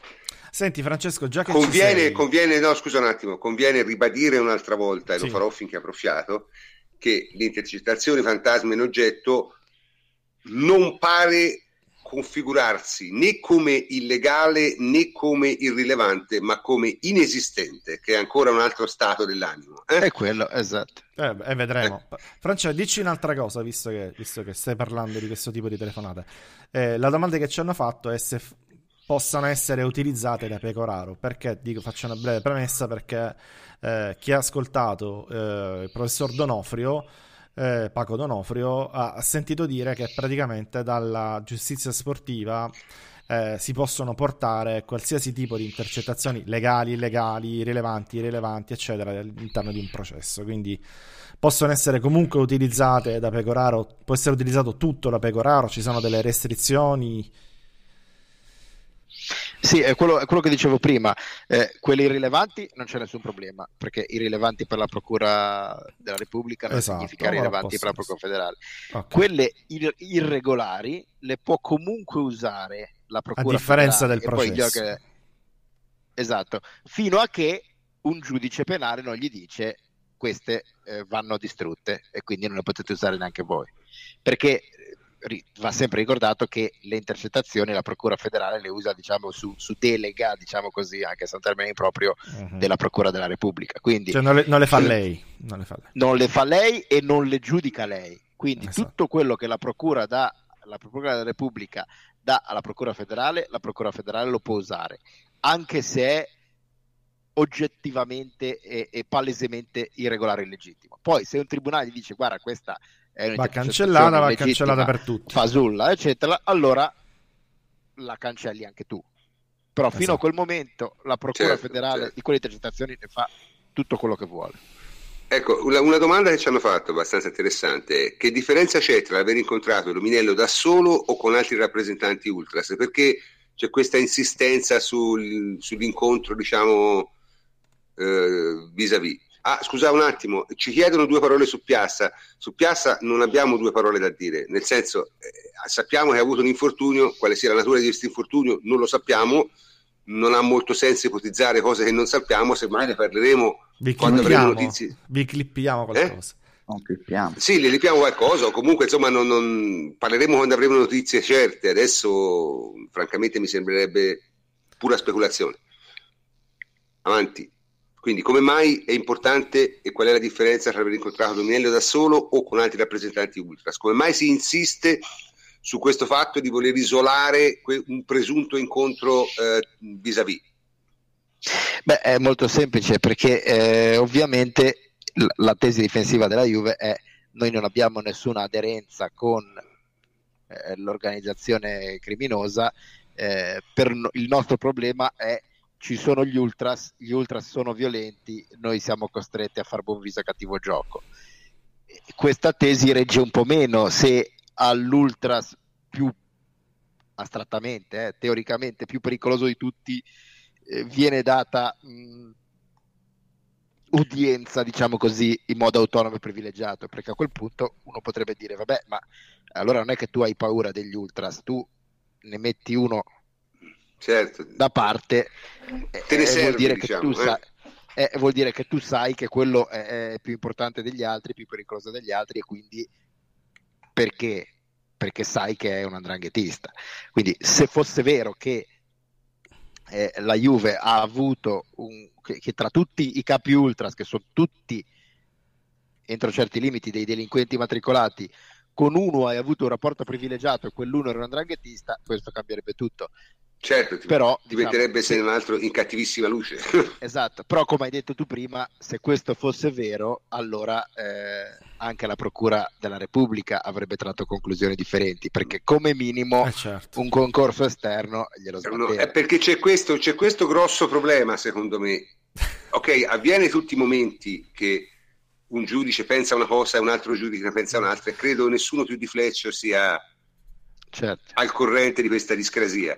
Però Ma non succede mai il che un giudice ha un agnelli da mettere sotto torque e passa, ecco, diciamo così. Ecco, quello, quello appare improbabile. Cioè, io penso Eh. se la Procura di Torino eh, avesse giudicato Eh, la dai. cosa come viene prefigurata da... eh, Ma gliel'hanno signor fatte di tut- ma gliel'hanno fatte di tutta la Juventus, Sì, da- dall'acciaio io penso, io penso alla- che la situazione non sarebbe al andata doping così di- amministrativo, alle, alle plusvalenze, ma gli tutto, capita una tutto. cosa Vabbè, del ma genere, questo-.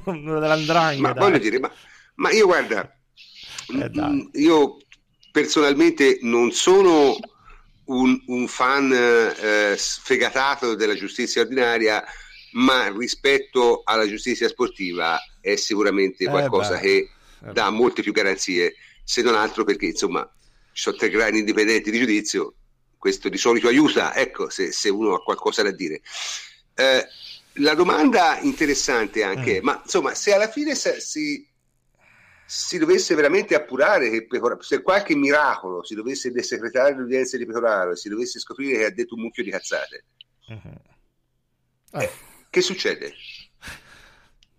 eh, Francesco, che succede? Ma mi sembra molto semplice, Pecoraro se ne deve andare di corsa anche. Ma sarebbe perseguibile penalmente? Ma sia che abbia, sia che abbia detto delle cazzate eh, Sì, buona sì, fede no, o in- La volontarietà non in c'entra buona nulla, fede o in malafede. Certo, se, Se c'era malafede c'è anche il reato, diciamo. ecco, se ma- c'era ma malafede più- c'è anche esatto, esatto. È logico che se lui era in buona fede si è semplicemente sbagliato o qualcuno dei suoi si è semplicemente sbagliato e allora lì ovviamente non c'è nessuna imputabilità né civile né penale, mentre nell'altro caso eh, ti puoi chiedere anche i danni che forse è molto peggio che eh, Sì, danno d'immagine spaventoso. è, è- sì, vabbè, comunque, quindi diciamo, si- siamo tutti d'accordo che la situazione è stata gestita eh, nel modo peggiore possibile, credo. No? Cioè, fare, fare un casino più di questo era difficile, eh, francamente. In sole tre udienze, eh? È, Da- è- da- è un assist, è un è assist stata- allo Zidane, eh, questo di, Sì. di questa telefonata. da eh, molte parti è stata gestita male eh, perché sicuramente con Pecoraro qualcosa di, di- di- di sbagliato poco chiaro l'ha fatto però la, la commissione non si è distinta eh, o quantomeno non in tutti i suoi membri e devo dire anche la Juve almeno nella fase iniziale ha tenuto una difesa a mio Non parere piaciuta, non controproducente quindi, Sì, quindi non- non- diciamo che- sappiamo che non ti è piaciuta. eh, in tutta questa vicenda più o meno hanno, hanno sbagliato in tanti. Fortunatamente sembra che ci si, si arrivi, eh, si, si sia, si, si sia destinati ad arrivare a una conclusione congrua con quello che è successo e quello che è stato. E insomma, Antonio, ma quando si arriverà a questa conclusione? Quando ci saranno le sentenze sportive, Ah, presumibilmente? guarda, io non, non ti so dare una risposta, non credo ci siano delle date, nulla. Comunque per, in- per inquadrare, no, diciamo, eh, con- per contestualizzare dove ci troviamo, il momento in cui ci troviamo è quello in cui Agnelli e gli altri dirigenti sono, per capirci, rinviati a giudizio, no? facendo un parallelo Mm. eh, forzato con la giustizia ordinaria. Quindi eh, ci sarà eh, ora un procedimento vero e proprio che inizierà, quindi con le varie udienze, accusa, difesa, eccetera, eccetera. Poi ci saranno i vari gradi di, giudi- di giudizio della giustizia sportiva. Probabilmente, questo è quello che leggevo, ma ripeto, non ci sono ufficializzazioni, potrebbe partire il processo entro un mesetto. Quindi poi il resto vedremo. Non so se Francesco c'ha altre, altre informazioni altre informazioni a riguardo? Una, una, domanda, una, domanda, tecnica ce l'ho io. Il processo sportivo prevede l'impugnazione del eh, procuratore per eh, manifesta per legittima suspicione, diciamo. C'è una ricusazione. Una, una ricusazione, sì. Su manifesta? Eh, su manifesto ho avuto paura. mm, no, direi... Mm. Eh, non esiste la ricusazione specifica, certo. Non ce n'è un altro, credo, no? Quindi... Quello c'è.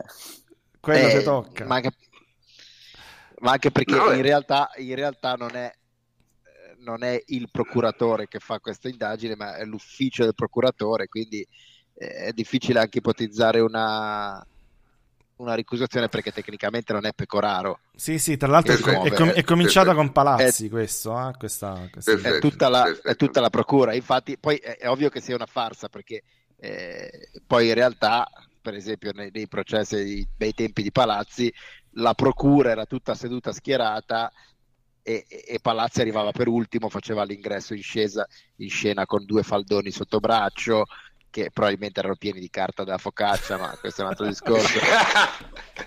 Quindi diciamo... No, ma sai, voglio pa- dire, io, io, io, lo dico con grande sincerità. Palazzi, conoscendo del curriculum, non mi aspettavo granché, devo essere sincero. Da Peoraro mi aspettavo, se non altro, una maggiore intelligenza politica. Ecco, questo sì.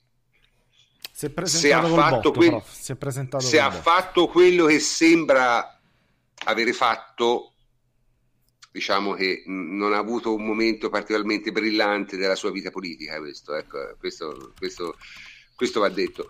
In ogni caso c'è una domanda qua che è venuta fuori, dice ma quando si indagherà sulle altre squadre allo stesso modo? A questo punto rispondo io e chiudiamo la trasmissione. Allora, il problema è uno solo, la Commissione antimafia può, non ha limiti territoriali, quindi può indagare su chi vuole, può convocare tutte le squadre di Serie A, B, C, D e probabilmente, devo dire, lo farà. Sì, sì, pare, pare si muoverà su Napoli, hanno già annunciato, sì. Eh, quindi quanto al penale, eh, signori, il penale ha dei limiti territoriali, cioè la Procura di Torino indaga su eh, fatti avvenuti a Torino, non può certo indagare, la Procura di Milazzo non può indagare su fatti avvenuti a Udine, deve indagare la Procura di Udine. Se non c'è un, una notizia di reato, una notizia di reato a Udine, quindi eh, bisogna... Non è l'inquisizione, eh, non è esatto. che una procura può partire di esatto, adesso vado esatto. a cercarmi... Così. La commissione antimafia sì però, eh. La commissione antimafia, sì, esatto. La commissione antimafia lo può fare e quindi probabilmente lo farà. Bene, signori, abbiamo fatto una trasmissione eh, molto lunga, molto più lunga del solito. Eh, abbiamo cercato di renderla il meno noiosa possibile perché l'argomento era indubbiamente pesante, a tutti noi piace eh, molto parlare di calcio e ci piace un po' meno parlare di queste cose, eh, ma è stato in un certo senso inevitabile perché troppe cose sono successe questa settimana perché non dicessimo la nostra. In ogni caso, noi speriamo che, di avervi fatto capire il più possibile quello che è successo. Abbiamo cercato di essere estremamente chiari e didascalici. Eh, se non l'avete capito nel feedback, fateci delle domande e cercheremo di rispondere. Ma abbiamo fatto, è stata forse la cosa giornalisticamente più difficile che abbiamo fatto da che c'è questa trasmissione e speriamo che eh, se il risultato sia stato buono. Comunque saluto i miei complici che sono il plenipotenziario Antonio Corsa, ciao Antonio. Ciao prof, buonanotte a tutti. Davide Terruzzi, ciao Davide. Buonanotte prof, ciao a tutti. E Francesco Ninopoli, ciao Francesco. Ciao prof, buonanotte anche da me. E io sono il professor Cantor e come sempre vi saluto. Ci sentiamo lunedì prossimo per parlare finalmente di calcio. Buonanotte a tutti.